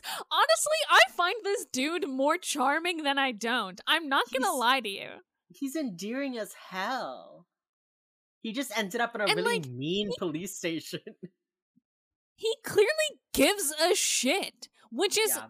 more than I can say for most police officers who deal with homeless people. Like he clearly cares enough to like note Yeah. down their names and what they're wearing and who they hang out with. Like Yes. he has notebooks, guys. he, He has he sees them he sees these people as his people he was put in charge of caring for these people and he by god he's gonna do it you know? Yeah. and and i think it's really it's endearing as hell like i love this boy. I love this man boy. And then so then hotch is talking to the chief and the chief is like again sorry for you like coming out. And hotch is like no big deal like we'll help with the problem. And the captain's like what problem? They're all he says bums whores and junkies. And that's when hotch is like hmm. And the captain says can these people even be missing and hotch is like hmm. Hmm. Okay. Okay well. And hotch is like look he'll be easy to catch. These guys they're very like specific whatever. And the captain's like no. No one cares that these people are going missing. And hotch wonderfully says what if they were cheerleaders or mothers? What if they were like rich people? And the captain's like excuse me and Hotch is like, You said, can these people even be missing? What if they were people you actually fucking cared about? Which I like loved. Hotch starts to get like this like power play, like he's on his like alpha male bullshit. He's okay. There's a little Daddy Hotch in this episode. You cannot say that. You cannot say that. I can, and you can't make me, and you can't edit it out. he's a Last, little. I've given up my power. He's a little kind of like Daddy Hotch in this episode. Stop. I like Stop. it. Stop. I will admit he's on his like alpha male like playing games kind of bullshit. You know what I mean? And Like he just it. has a long time where he just stares at this dude. He like. There's a scene later, and I won't Mhm. like spoil it too much, but there's a scene in like season four basically where Hotch is like in court talking about something, and the lawyer is like profiling is bullshit. I bet you can't guess the color of my socks, and Hotch is like they're gray, and the guy's like, how could you possibly know that? And so Hotch starts like, your phone, you're this, you're addicted to horse racing, your watch is shitty, you've got bad shoes, and just starts like one by one listing everything about this man, and then is like, and because of all of that, I know you wear like Hanes five dollar gray socks. And the judge is like, well, let's see your socks, and they're fucking gray socks. And it's one of those just like Hotch. He does. I don't think he enjoys using it, but every now and then he's just like, by the way, I, I am Daddy Hotchner, just so you know. And I. He's also like I like the times when he chooses to remind us that he is one of the smartest people in the room. Like he often gets overshadowed by the bigger personalities on his team, and I think he like lets that happen because Yeah. everybody needs like that coworker who's like just content to chill in the background, you know? Yeah. Uh, and he's like content to sort of like let the bigger personalities kind of talk it out and let you know like the junior agents like learn something. But like there's these moments where he's like, I'm the head of the BAU for a fucking reason. I earned this shit. You know what I mean? Like I love it. Yeah, and I, I- that's exactly what I was gonna say. Most of the time, he is that you know tree, right? He's the roots of the team. He keeps everyone steady and stable, and that's his job. And he's happy to do it. You know, calling the shots and whatever, but letting other people be the loudest voices. But every now and then, he's like, "And now I'm gonna show you why I am the head of this team." Yeah. I am smart. I am powerful. I've got this, you know. And I think that's why sometimes people rub up against him wrong because they either don't believe he has that or they feel challenged or whatever. But I think it's one of his greatest like qualities to just like come out of nowhere and be like, actually, I am more powerful than you. Sorry. Not sorry. And I love it. So then back to JJ and Miggy. And JJ's like, you know, a lot of people wouldn't care as much as you do about, you know, these transient people. And he says that, you know, he does care about them. And it's not about keeping them in line like they're people. And he finds out, we find out that his dad was a cop killed in the line of duty and that the captain, Captain Wright, was his dad's partner. And that's the only right reason why they keep him on. And then JJ just like goes to say, I'm sure that's not true. But then she notices the envelope and is like, wait a minute, this is from Kansas City, Missouri. We're in Kansas City, Kansas. So she goes to Hotch and is like, this case crosses state lines. It's federal jurisdiction. And the captain is like, I'm not going to do it. And Hotch is like, look, I don't care. You guys can make the arrest, whatever. And the captain's like, why would you do that? And he's like, it's what we do. So I asked a friend of mine who is a cop what Mhm. this about the whole like why it matters who makes the arrest, why it matters who gets the collar, basically. And it's like it goes in their like personal folder, how many cases they've solved and arrests they've made and all that, so that when you want to be promoted, you basically have a portfolio of work that you've done. And so, like, a bigger name case, like the ones the BAU did, would have a lot more weight than just like a regular case. And if the BAU claims that it takes it, then you don't really have anything to show that you were the were working on it or did it or whatever. So the Yeah. BAU. I mean, it's like, the same as any other job, basically. Like you Yeah. show past projects you've done to be like, hey, I deserve a raise. Yeah, I just thought it was. It's, really I mean, same as anything else. I was just I just asked about it because I was like, does it really matter whose like names at the top of the sheet? But it's like it can really only go to like one team or one person, so it's hard to like share it. It also, I think, plays with what they mentioned earlier this episode of like, if we didn't let you all have the arrest, nobody would want to come to us for help because we would be stealing credit everywhere we went. So, Yeah. like, we want everybody to like us so bad, so we will let you get the arrest. like, That's very funny.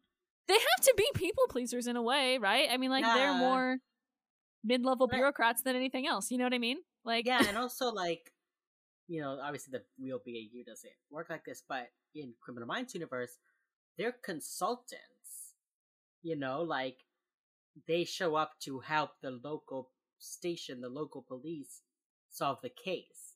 So it would be almost shitty to show up, yeah, and just take the credit and bounce when it's like, no, the locals realized they were out of their depth, they called for help, we helped, they solved the case, you know? So that's I thought that was like an interesting little thing. Okay. So then we get back to the woman. Oh my god, her feet are bleeding and there's like glass sticking out of her feet. And I was just like, ugh, hard shivers. yeah, yeah, for sure. For sure. She gets up. She's in a room. There's like blank white walls. She's calling out, and then all the lights go out and the door closes. And she's like, "Oh shit!" And then over the PA system, a man says, "Would you like to know the future?" It's a projection of the old man who just died. So, like, we learn that this guy films every single one of his killings and tortures. Also, can I say something? Hmm. Can I say something? you may. The angle that this old man is filmed from makes it seem like the light that he was looking up at earlier was where the camera was. Right? That's the Yeah. vibe you got as well? Because that Yeah. light was splattered and covered with blood. Where's that blood on the film? I I think the camera was above, like you know, the light was hanging a little bit, so the camera was like up, and he probably cleans it between every killing. But the but the old man looked up in the light and there was blood splattered all over that like light fixture in the ceiling. And then the camera the shot we're showing later is like exactly that light angle but reverse. You know what I mean? Like yeah, I get it. Sure, if it was from a different angle, fine. Live your best life. I'll get let you get away with it. If you want to bullshit that that fucking light is also the camera and also covered in blood, I better see some fucking blood. I better see some Yeah. blurriness on that fucking lens. I'm pissed. that's a hilarious gripe to have for this episode. Honestly, that's really funny that that's a gripe for this episode. One of them, I guess. Okay, so the projection of the old man being hurt, he's screaming, and the woman is like, "Please stop! Please stop!" And then by the time the lights turn back on, she's like curled in a ball on the side of the room, like she was trying not to like watch it all, but just like, yeah, me too. And she's basically like, "Please, I have a baby named Sheila May. I just want to get back to her. Please, let me get back to my daughter." And she's like, What did I ever do to you? Why are you doing this? What did I do to you? And he basically starts just like listing STIs. And she's like, I just went to the clinic. I'm clean. I don't have any of them. And he's like, It doesn't matter. I'm doing this because you were you. And she's like, Well, fuck. And like, what's Uh. going on here, besties? He's got a bunch of issues, and I don't give a shit about this. Um, I want this man to die. Which I think he does. okay. Oh, he super does. Oh yeah. So now we're back at the station. The rest of the team has arrived. How? How? Another the- plane, I guess. Do they have two jets? I mean, I we know they have multiple jets because like the you're the one who said this. The like numbers on the jets change. But like now I'm just imagine a fucking like the four of them on a commercial flight. Gideon Yeah. gets first class for himself. and then Emily Reid and Derek are like cramped in their seats. yeah. Obviously, Reid in the middle, just so they can annoy him. All right. The rest of the team arrives and they're like, "We're ready to give the profile." And the captain's like, "What already?" And Reid's like, "Oh yeah, we've been working it on it. We've been working on it all day for you know an abundance of preparedness." and the captain just like rolls his eyes, and you can see Emily in the background being like, "Oh, it's one of those days." Huh? Maggie says she's clean. She's like, "I'll do anything you want me to. Just let me get out of here." and he tells her, "Okay, you're in the middle of a thirty-three thousand square foot facility. If you can find your way out before the sun rises, you're free." And you're like, "Great, she has a goal." Some real fucking saw trap bullshit. Yeah. So I'm gonna give the profile, and then I'll say like what we're seeing. So the profile is that he's gonna be easy to recognize and locate he leaves a long lasting negative impression. He sees himself as cleaning house, as fixing what's wrong with the world.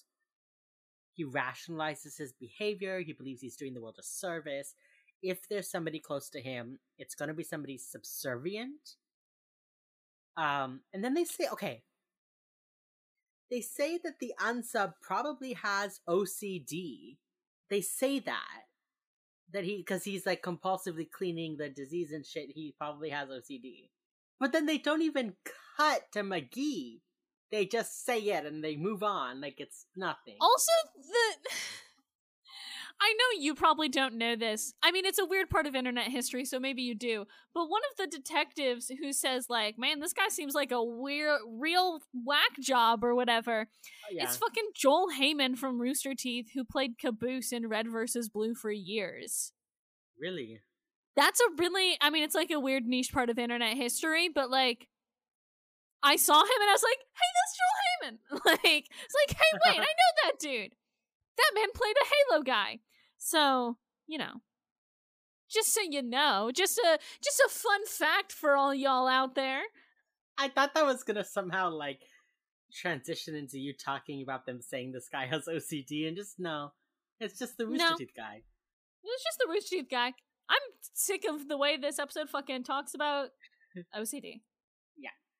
So then they say he probably has indignation over what he thinks is wrong, and the disappearance started at about a year ago, so there's some stressors. Do you want to talk about what OCD is at all?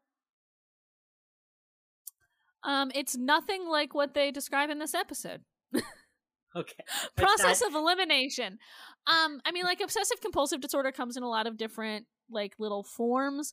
Um, they've talked about a few different forms of it on this show. Um, and they've done that with varying degrees of success and failure. Um, they are they are wrong about it in this episode. The most sort of like the big media portrayal about OCD is like, oh my god, you have to keep things clean and orderly, and you have to open and close the door three times. It's like, okay, whatever. Like those are right.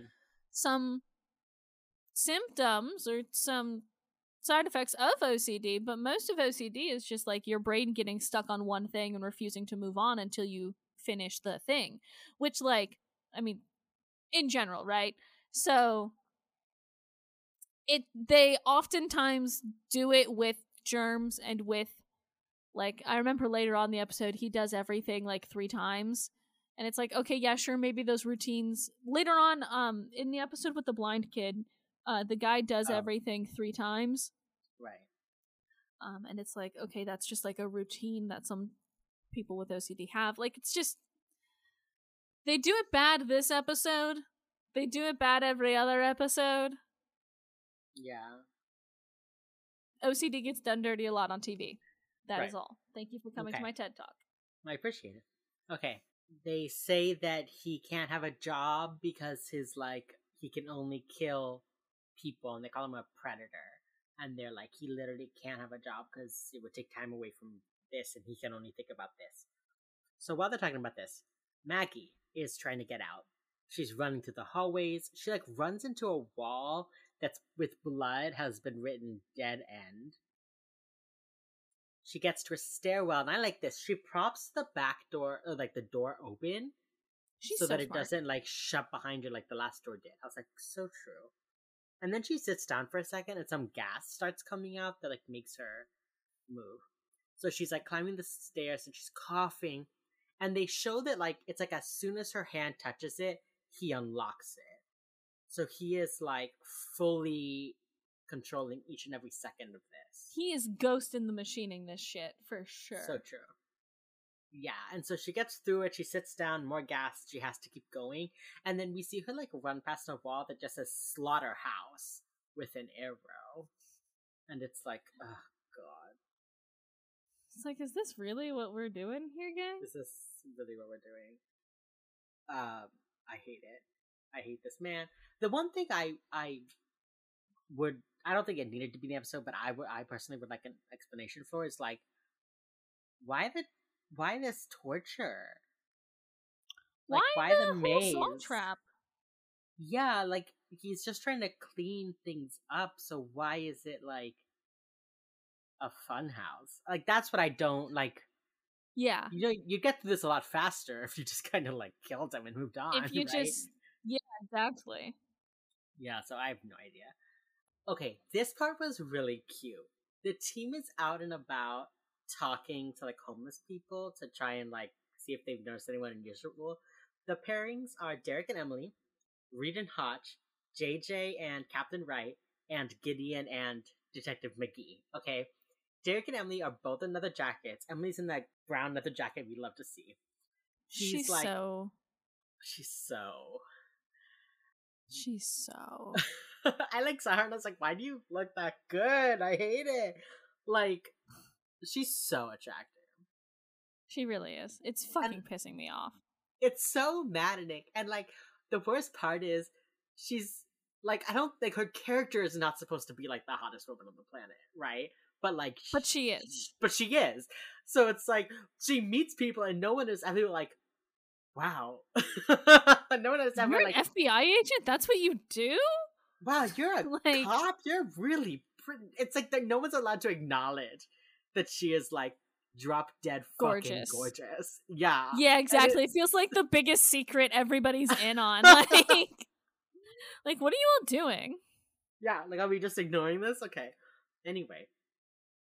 But Derek is like flirting with the people. He like sees an old lady and he's like, hey, you know, can I take you to a shelter? And she's like, no, I'm just gonna go to the park. And he's like, okay, you know, stay safe because the world needs pretty women like you. And she's just like, oh, You. you. And Emily's like, you're a good guy. You make everyone around you feel good. I was just like, that was an unnecessary thing to say, Emily. Emily. Homosexual. I was just like, sorry, Emily, are you having some Derek? Like, they had like a moment where she was like, she's like, wow, you're really nice, actually. wow. Okay. Reid and Hotch are together. Twirls hair. Wow. Wow, you're really good with women. uh, Reid and Hotch are together.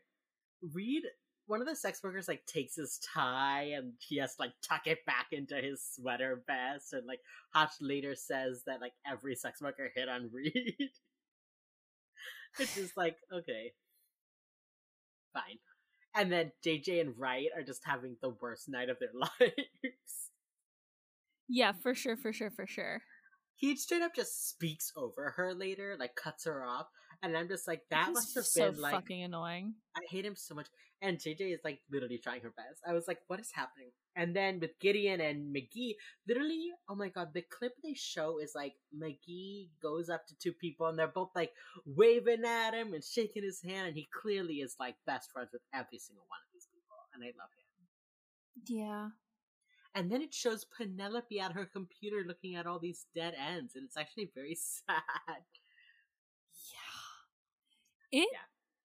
Yeah.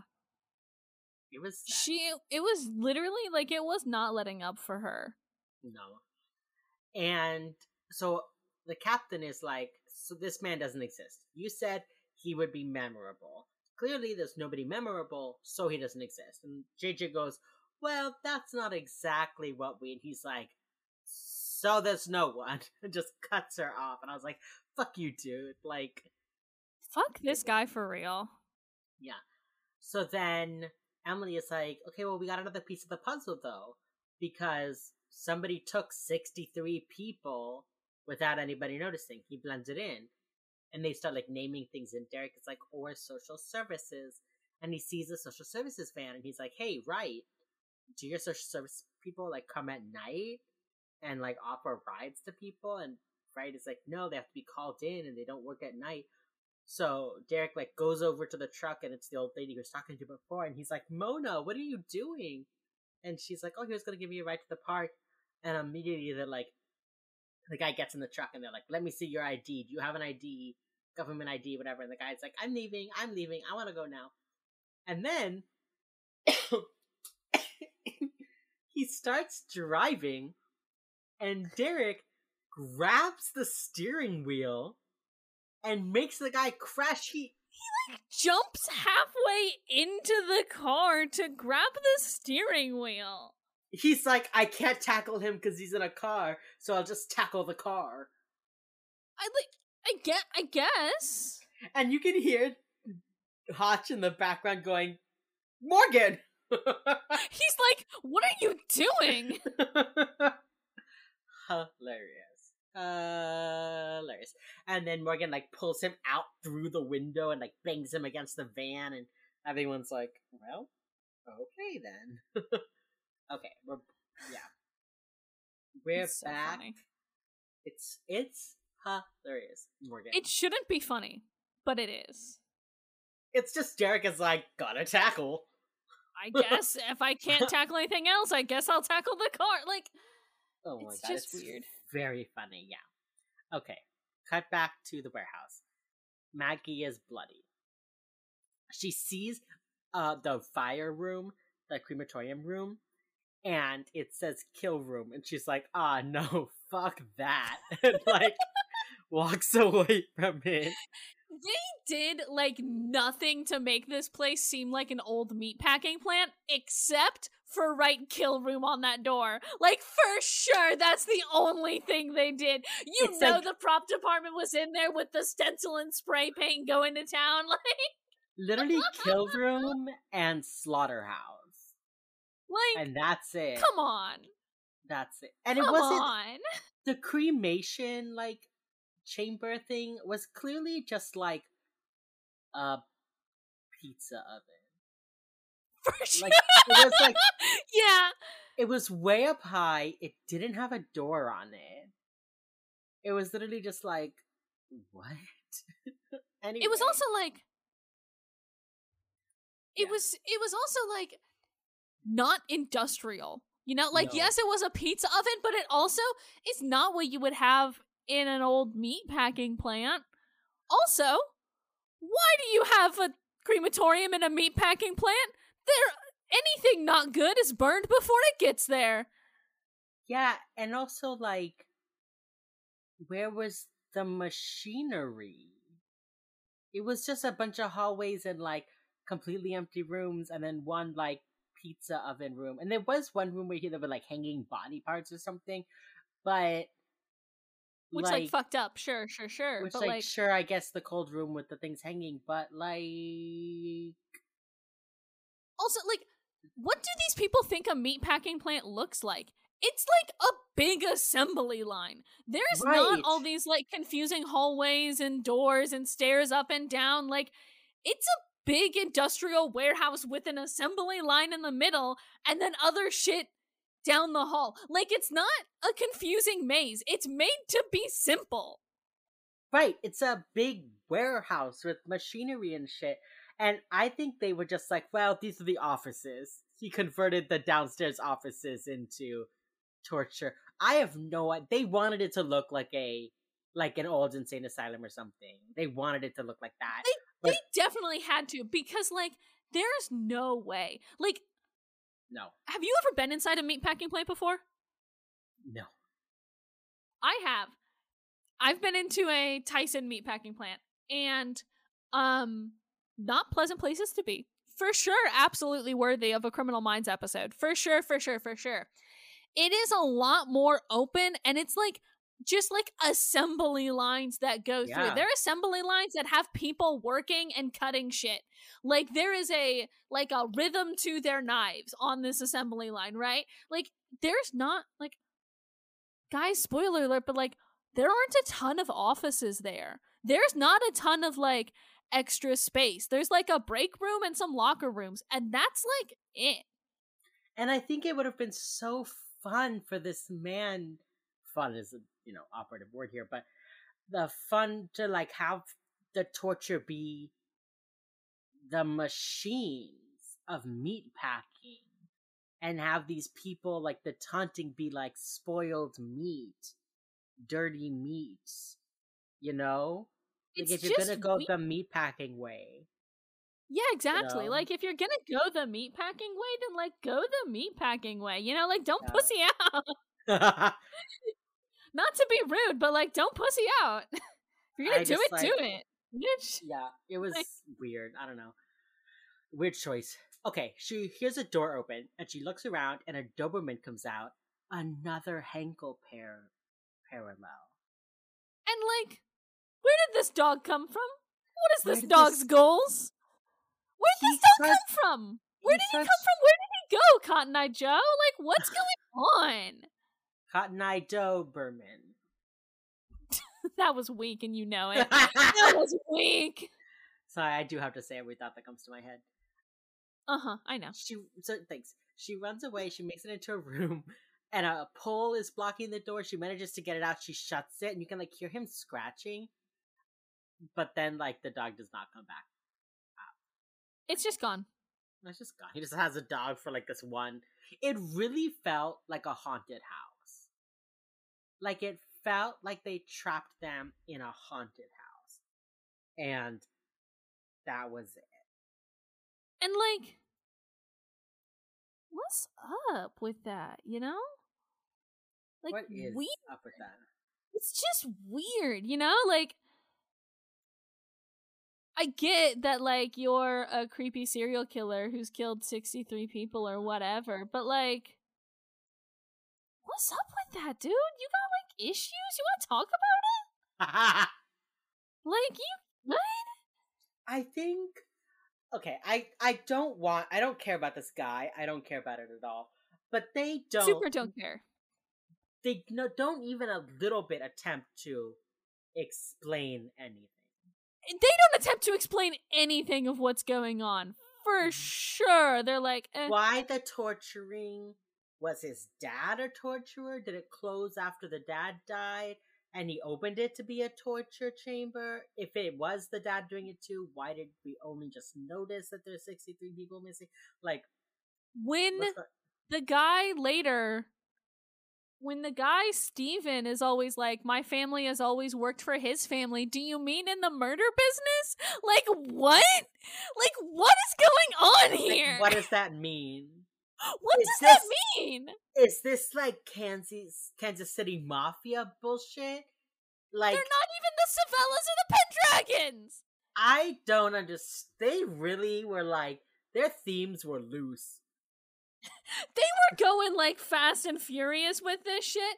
Also, I am sorry, I did say Pendragon. I meant Pendergast, uh, who was the other big mob family in the Kansas City area. It was the Civella, the Civellas or Civellis for the Italian mob, and then the Pendergasts for the uh, Democratic Party machine that elected Harry Truman to office for the first time.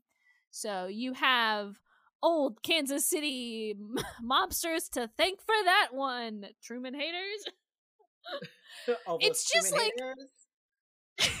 All those Truman haters in our audience right now. Yeah, sure, totally.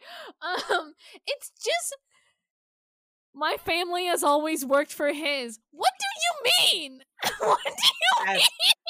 as personal assistants, as As murder assistants, as chauffeurs, as butlers, like as as the warehouse manager. Like, like is this guy supposed to be some? Is this like some Squid Game bullshit? Like, I don't like what. How am I supposed to feel about this? what is the vibe? Like What is this episode still deeply fucks me up, but I don't know how to feel about this part in particular. Like, what's going on here? I like this episode. I'm not gonna rate it that. I like this episode a lot. I do, but it's got a lot of holes. It's one of They're those ones where playing Fast and Furious. you like turn your brain off and you're like, ooh, lots of blood this episode, huh? Wow, Emily looks nice. Oh, cool, Charlie Chaplin. Yeah, I like this episode. And you ask no more questions. You know? They're really like.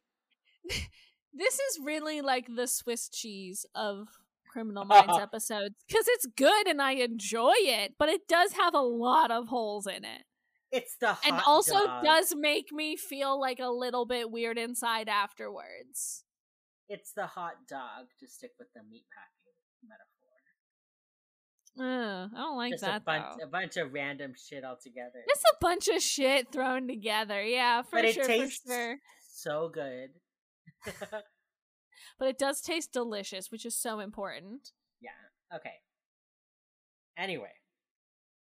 Oh yeah. Okay. This is where I was like, God. I. I mean, I was feeling bad for the whole time, but this was the time that I was like, Fuck, dude. She escapes the dog. She sits and she's like having a bad time. She tries to put the chain on the door and it falls, and she's like, whatever, and she like doesn't even like care. And then she turns around to find a room full of body parts, and the old man's head is just like on a table. And she literally is like, please, I just want to go home. And I was like, relatable Yeah. content. Relatable content, girl. I felt real bad for her this whole time. Not fun.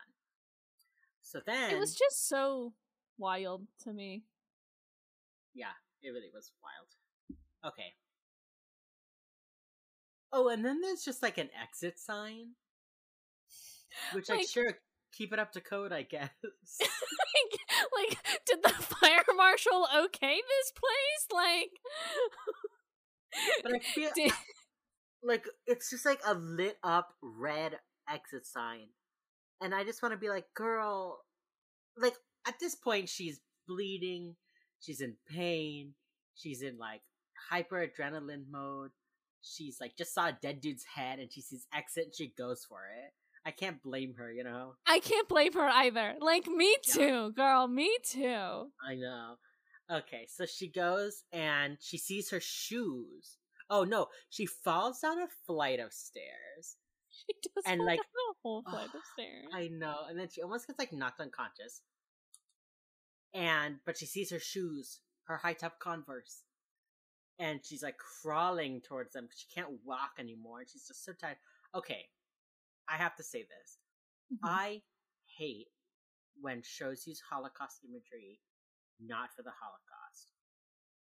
And I don't know if it's just because I grew up in a very Jewish area. We learned about the Holocaust really a lot every single year, Mhm. all that kind of stuff. But like, if I see a pile of shoes representing murdered people, I'm going to think about the Holocaust. That's an iconic image.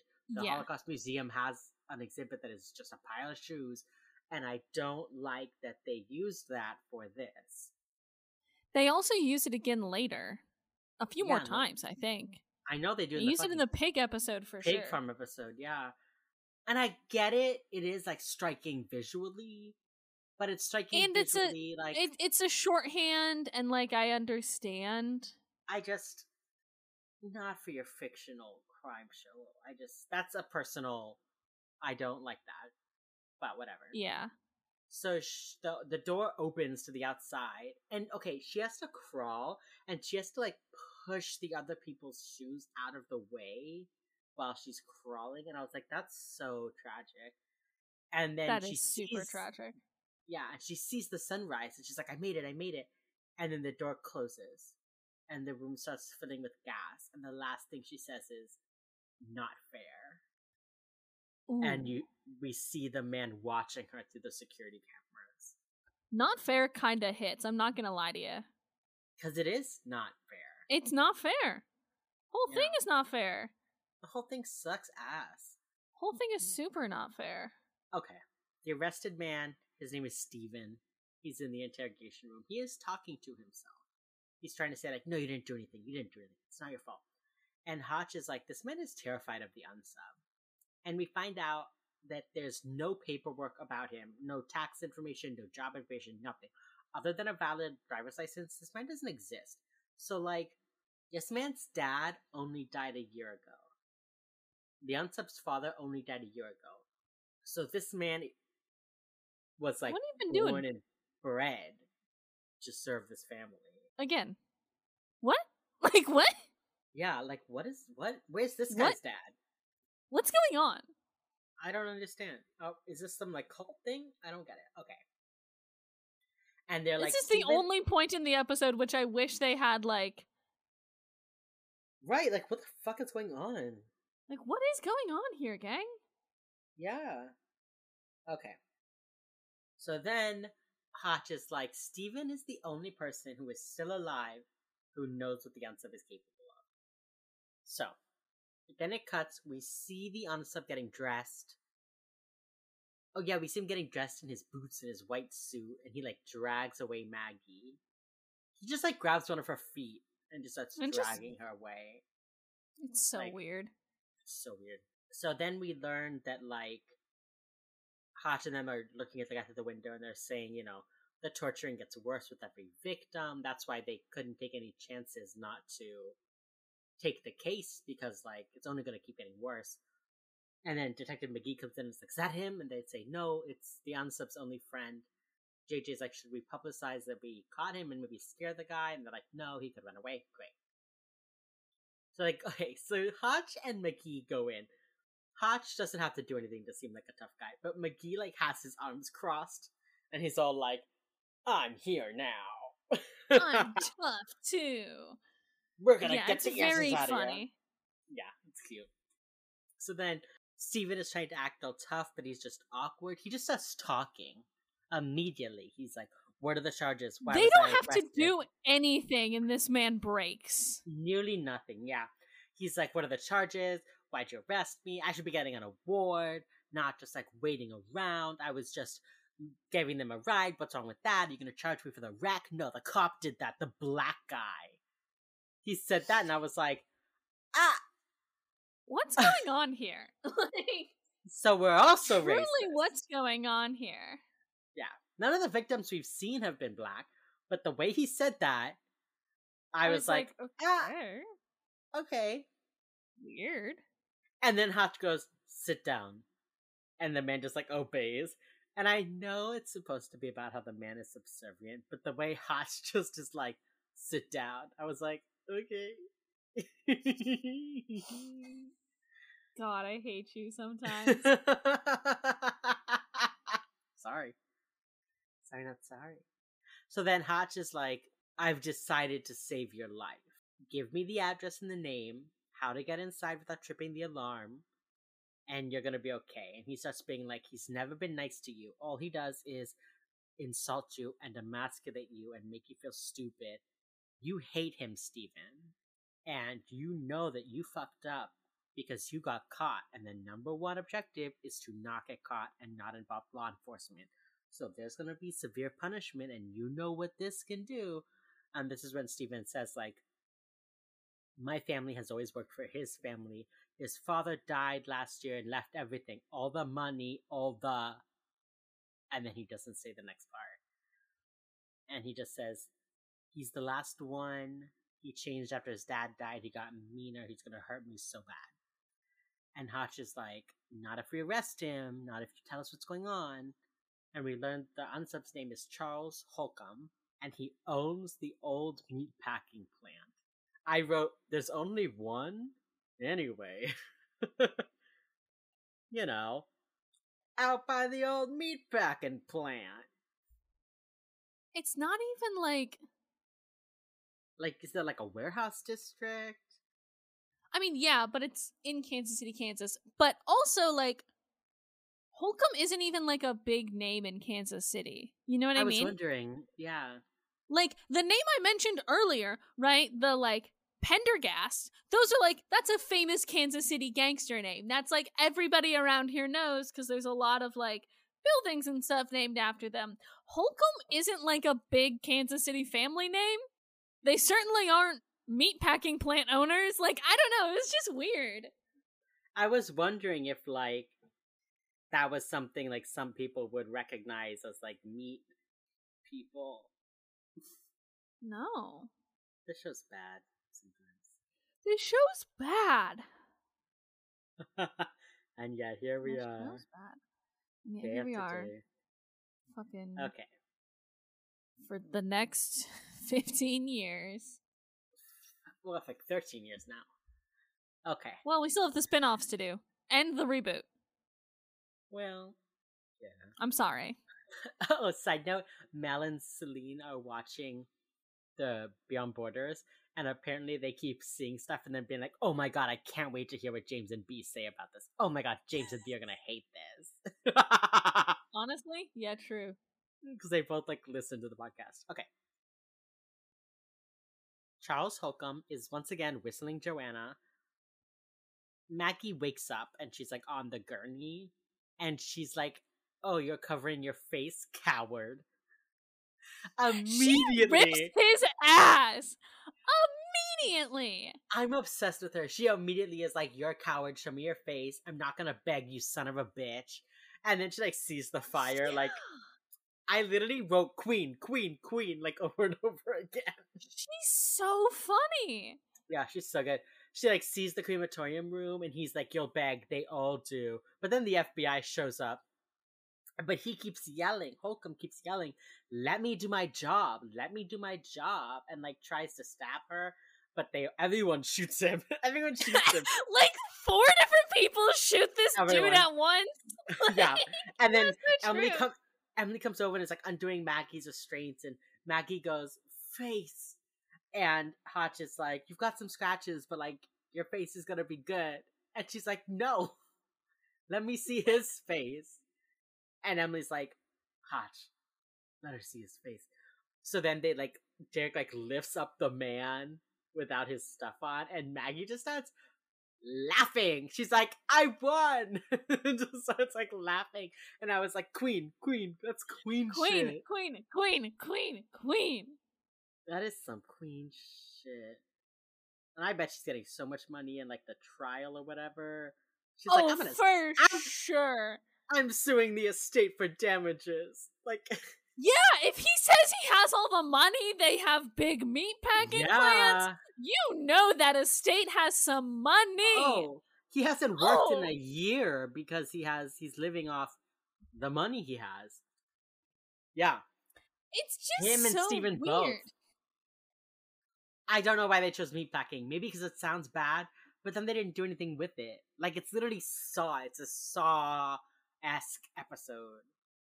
Not even not even as bad. Like if you really think about what she did, what they did, they gassed her, she hit her nose, she crawled across the glass room, Mm-hmm. she got chased by a dog, gassed again, had to watch that man die. Th- these are not nice things. But in terms of like a hell maze, Relatively tame. where's the snake pit? Where's the like spike room? Where's, the walls that close in slowly Yeah. on her? like in ter- like it's it's absolutely terrifying. I'm not downplaying that at all, Horrible. but like Absolutely is- horrifying. But like we're led to believe this is like a big money man with the whole warehouse at his disposal, and his choices are scary dog, gas, and broken glass. And It's really projector. Like, giving like Party City throwing together something last minute. I, like I- it's really giving Dollar General Jigsaw. that fucking like haunted house McKamey Manor that you have to like sign away your life to is more hardcore than this dude's like Kansas City murder warehouse. Like, come on, And like okay. Terrible what she went through. For sure, for sure, for sure. Absolutely terrible. for sure, for sure. For sure, for sure, for sure. She what, what am I gonna say here? Yeah. This whole thing is really giving like he didn't want anybody else's help. He didn't want to like pay for anybody to come in and like do Mm. contractors. Like gas, I can see why a meatpacking plant would have some either gas pipes or if he just like repurposes like sprinklers or some shit. Sure, it's a fire risk, whatever, whatever, whatever. I'll, I'll allow it. The dog is like a little weird. The like electronic doors are also a little weird. yeah, that is. I don't. That's he installed that shit. Like, what? Like, I don't know. It's just horrifying. Absolutely horrifying for this woman to go through. Yes. It would be like a really garbage Saw movie because those. Didn't one dude die in Saw 1? Oh yeah. Saw is like you have to use this pen to cut a hole in your trachea or else you drown. You know. You have to, like, cut off your friend's hand so they bleed in a bucket to lift the portcullis or whatever. Like, Yeah. And then this is like walk across some glass. You have your jacket on, you're probably fine. Like, She has this is my dog I found. jackets on. She doesn't even have to take one of them off. It's just like, like I'm glad they didn't sexualize her, like obviously, but it it wasn't the House of Horrors. I think it was meant to be. And But I don't also- know why they didn't make it that. You know what I mean? Yeah, I mean, I think they're like it's season two. We need to have something to build to. I guess we need to. There needs to be places for us to go after all. right. If we just jump to Saw, what are we doing? But also, I will say, in that vein, I'm glad that it isn't torture porn. that's true. It it, it is You good that it's not torture porn and it's like her running away porn. Sure, but I just, I you know, I feel like like we've talked about this. Like a lot of crime shows, like they really focus on the like, you know, women getting hurt and beaten, and Yeah. dying and dead bodies, and you know, Criminal Minds shows some weird shit, but it doesn't ever feel like it's torture porn or murder porn. You know, like yeah. not in that way. So like as much as it would have been cool to just like have a saw episode of Criminal Minds, it's just like if we had that in like season 2, they were just like and by the way we love watching women go through horrors. It'd be like, okay, well, the show was good until now, you know. So I am kind of Yeah. glad. I'm kind of glad that didn't happen. All right, let's finish this. Oh, she says like I won, and she's like laughing, and then she looks at Hotch and she's like, "My baby, can someone check on my baby? My mom was babysitting and I didn't come home last night." And Hotch is like, "Absolutely, we will take care of that." Yeah. And I, I was just like, "She is amazing." She's so incredible. She's Like, so actually. incredible. Yes, I Like, love amazing. her.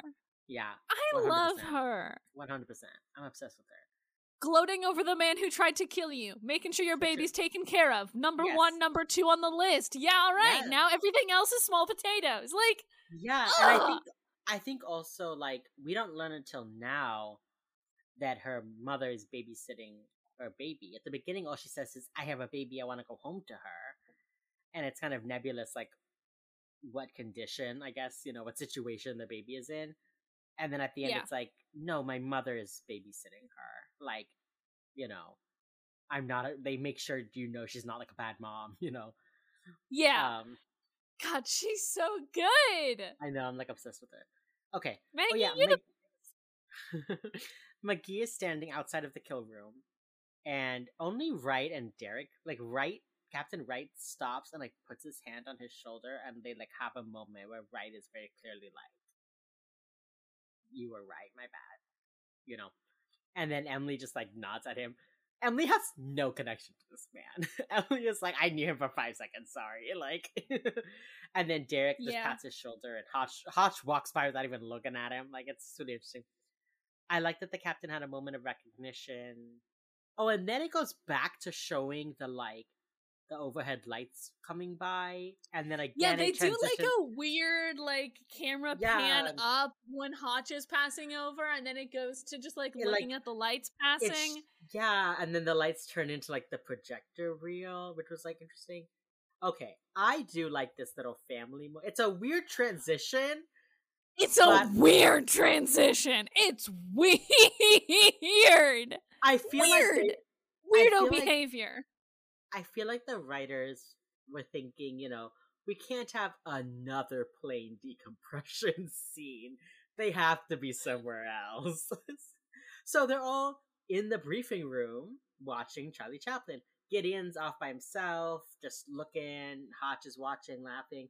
Derek and Garcia are like cuddled up in the back. And then They're so Reid cute. they're so fucking cute. Reid is sitting so close to the wall, like leaning forward.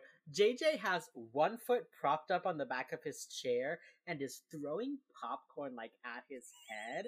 She has the bowl, right? So she's like, she puts the bowl over her shoulder for Emily to grab a handful, and then she takes it back and she like eats one, throws one, eats one, throws one. It is such like big sister behavior. It is such big sister behavior. It's so funny. And he's even like, "Hey."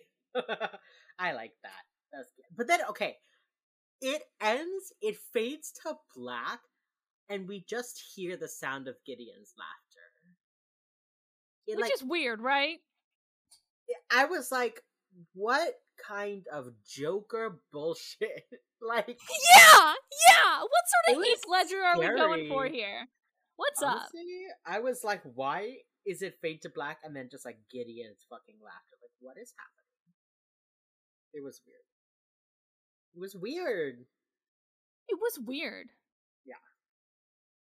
And that's the episode. And that's the episode. We did it, gang. We did it. We we finally we like looked at the hill that is legacy and we conquered it. Does it do you feel like you overhyped it? Do you feel like you hyped it just enough? I think I probably did just okay. Actually, I You think I probably did just fine. I think I, I think I managed my expectations. You also told me that it's sort of like it held up, which was nice. It did. I think Um, it did. I Oh. think this episode really did hold up very well. So here's another question. hmm What is a legacy? I want you to understand that I want to walk outside and drive a railway spike into my skull. I can't believe you would do this to me. I gave you warning like what two hours ago. How long have we been recording? Yeah, two and a half hours ago, you gave me a warning. Yeah. So we have, I would say, two legacies in this movie. In this um, episode, we have McGee's, who is, Yeah.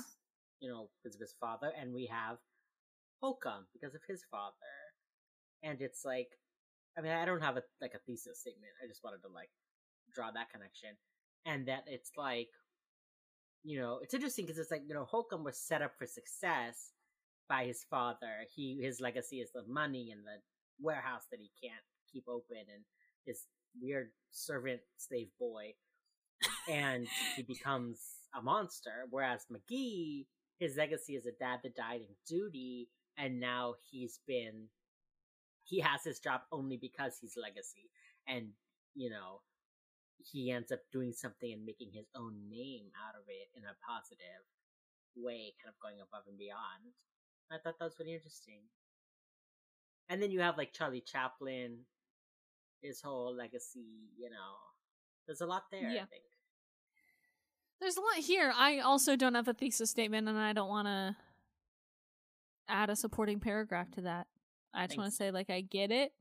I understand why they.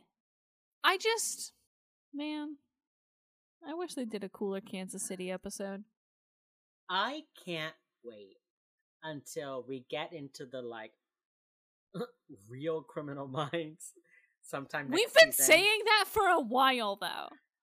Let me say And it's coming. to. To be Let fair, it's, it's Let me say, let me say this, and then you'll be like, "Oh yeah, okay." Where like episodes become like 50-50, the unsubs and the team. Mhm. Like right now, it's like there's some crime happening, but it's about the team. Eventually, soon, it becomes pretty 50 50 where we watch the crimes that are happening as they're happening, and we do start to like know the unsubs more and know the victims more, you know, and we're kind of, it becomes about like, how is the team going? You know, the team isn't seeing this, so how are they going to figure it out? You know, and I like Yeah. that a lot. Like, that feels more when, like, we are in both the BAU's head and the unsubs head. I Yeah. like that a lot. I think eventually, yeah, I think eventually episodes do become these sort of like almost puzzle boxes where you're seeing the solution while the BAU is like working through the Rubik's cube, so to speak. Yeah. Um I do enjoy it. I do think yeah, they don't quite know how to strike that balance yet. That does become criminal minds. And I think to be fair, I think they've come a lot closer this season. I mean, we talked about it. This season's really good overall, right? Yeah. Has a few has a few dips, but like for the most part, it's pretty good. yeah. I And I mean, to be fair, also when we're going into season 3, like that gets really good. season three gets really good. Like just off the top of my head, right at the beginning, you've got fucking seven seconds. Seven So, seconds is the exact one that I was looking at. Seven seconds Yeah. is so oh So good. But then you get like Children of the Dark. You know, you get a lot of really good episodes right at the beginning, and it just gets better and better. And then season four, you've got fucking Minimal Loss, which is like, ugh.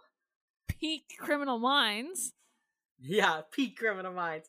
Yeah, I think I think they haven't quite realized that uh, centering the unsub isn't the right way to say it, but you know, right now it's very like it's about the team and about how they figure it out. And it stays that way, but I don't think they've quite latched onto the idea of like it is more interesting to see the team do what they do when we know about the unsubs.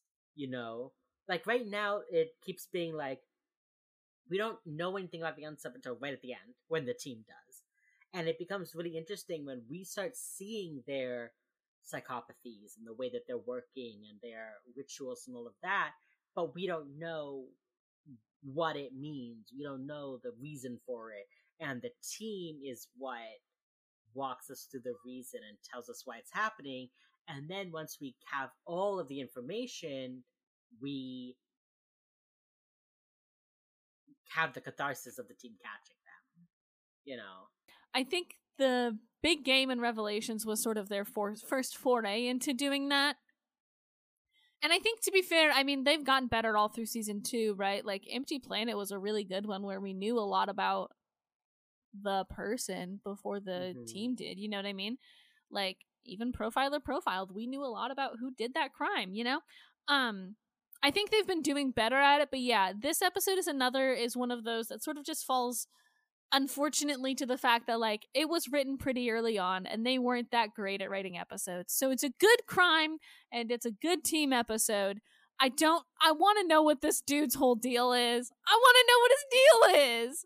But I also don't care, but like I do kind of want to know. Like why do you have a manservant? What's up? What's up with that? I think that hits the nail on the head. I want to know what this dude's deal is. Like, okay, cool, he's a psychopath, and like, cool, he has daddy issues, but like, what's his deal? You know, and even and next We don't even know if he has daddy issues. literally we don't. His dad just died and now he's fucked up over it. Like that can happen even if you don't have daddy issues. That's fair. But like next episode, we have a returning unsub, a returning Yeah. sub, I guess, and it's awesome because we don't have to do the legwork of like who is Frank, eh, but we still get so much information about him, you know. And I think Yeah. next episode's next episode's a good one. It's a good season finale. It's just a good episode of Criminal Minds. And you know, I'm thinking now, like the first episode of season three, we do learn a lot about the killer straight up the bat. I think they're starting to realize that like They can do both. fleshing out their unsub does not necessarily mean sympathizing with them or relating to them. Like you can tell us all about this guy and we still fucking hate him at the end of the episode. But it makes it more interesting and more compelling. I think they're right on the verge of figuring that out. Yeah, I think they're again. This shows like this was a rookie show helmed by a rookie showrunner, and they were still trying to figure out what their strength was. Like Yeah. Jeff Davis eventually stops being the showrunner and the show gets better, guys. Like, you know what I mean? like, I'm not Yeah. saying it's just this dude who is the reason why this fucking show sucks, but I will say, like, this is a rookie, this is season two of a show written by a rookie showrunner, and like, Yeah. there's some growing pains to it, and I think this episode is really good, though, even with the growing pains. Yeah, for sure. Like, this is a really good app. it's a good episode. Okay, well, if it's such a good episode, what are you gonna rate it? Can I do something a little controversial? Uh oh. Perhaps I kind of want to give this episode a 10. Even with all of its flaws, I still had a really good time watching it. It still fucks me up viscerally the same way it did when I first watched it. It's still like, yeah, sure, there's some holes in it, but like, I still like Swiss cheese and I'm lactose intolerant. So, you know, like, maybe I am just going to give this ep a 10. That is so much higher than what I'm giving it. That's very funny. Give it a 10. I think I'm just going to give this ep a 10. Do it. This is like a lactose intolerant 10. What are you giving this episode? Well, as a fully dairy free person myself, I'm giving it a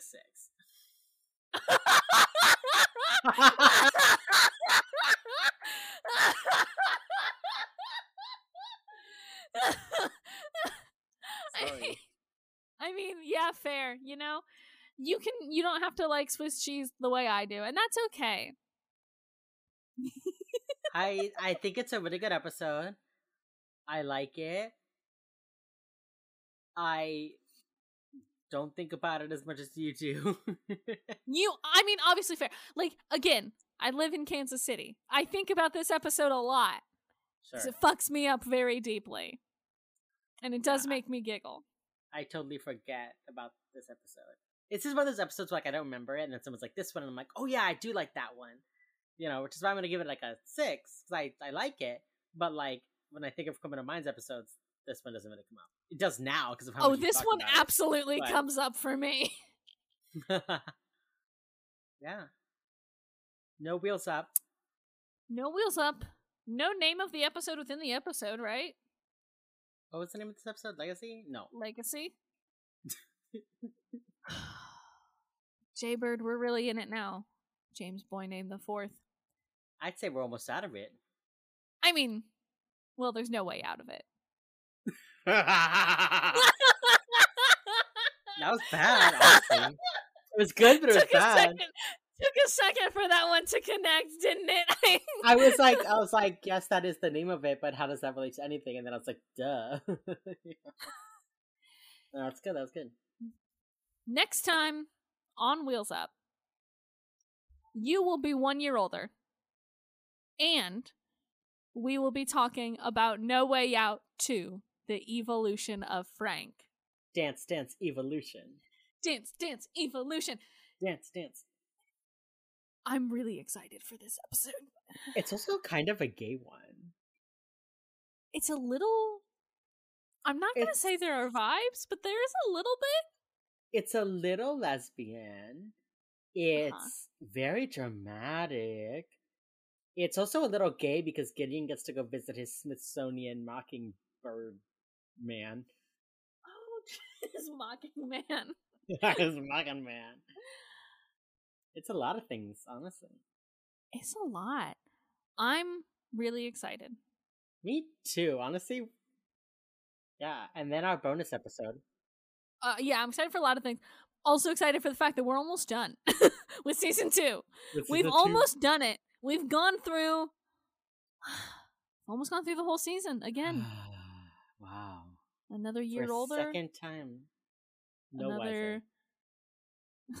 no wiser because we're still here. That's it for this week on Wheels Up. You can find us on social media Twitter, Tumblr, Instagram, whatever, at Wheels Up Pod. Uh, you can send us an email if you want to make a correction to us. It's a Wheels Up Pod at brightcrownmedia.com. Uh, and that's it.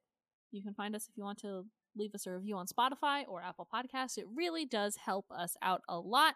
And we read them all, and I send little pictures of them to James, and James is like, wow, I love that person now. You always have a very, like, oh, hey, reaction to when I send you our um, things. And I, for, I forget fun. anyone but our like three friends watch this, listen to this show. Yeah, it's kind of wild, right? Isn't it? It's wild that we exist to people. I know. That's, yeah, exactly. Yeah. Uh, so you can do all that. JJ, do you have an ending quote for us today? Did you just call me JJ? Yeah, but I did it in like a J A Y dash J A Y kind of way. Okay, that's fine. Do you want me to? I can try another one. Um, um. No, I think it's um, funny. No, it's funny. It's funny. J. Did I do? Have I done Jimothy yet? You did Jamothy at the beginning of this episode. Can I? Can I switch it? Can I do Jimothy now? Jimothy, yeah, do you have an ending quote for us today? I do. As Maggie says, "What did you do to yourself, girl?" Girl, girl, Yeah, what, what did did you do to yourself? I had a bit of a crisis just now while we were talking because I realized when we finish season three, I'll be 30. Mother trucker, dude. Fuck, I know. I don't like that at all. I know, I know, I know. Except it will be my year of being 30, 30 and 40.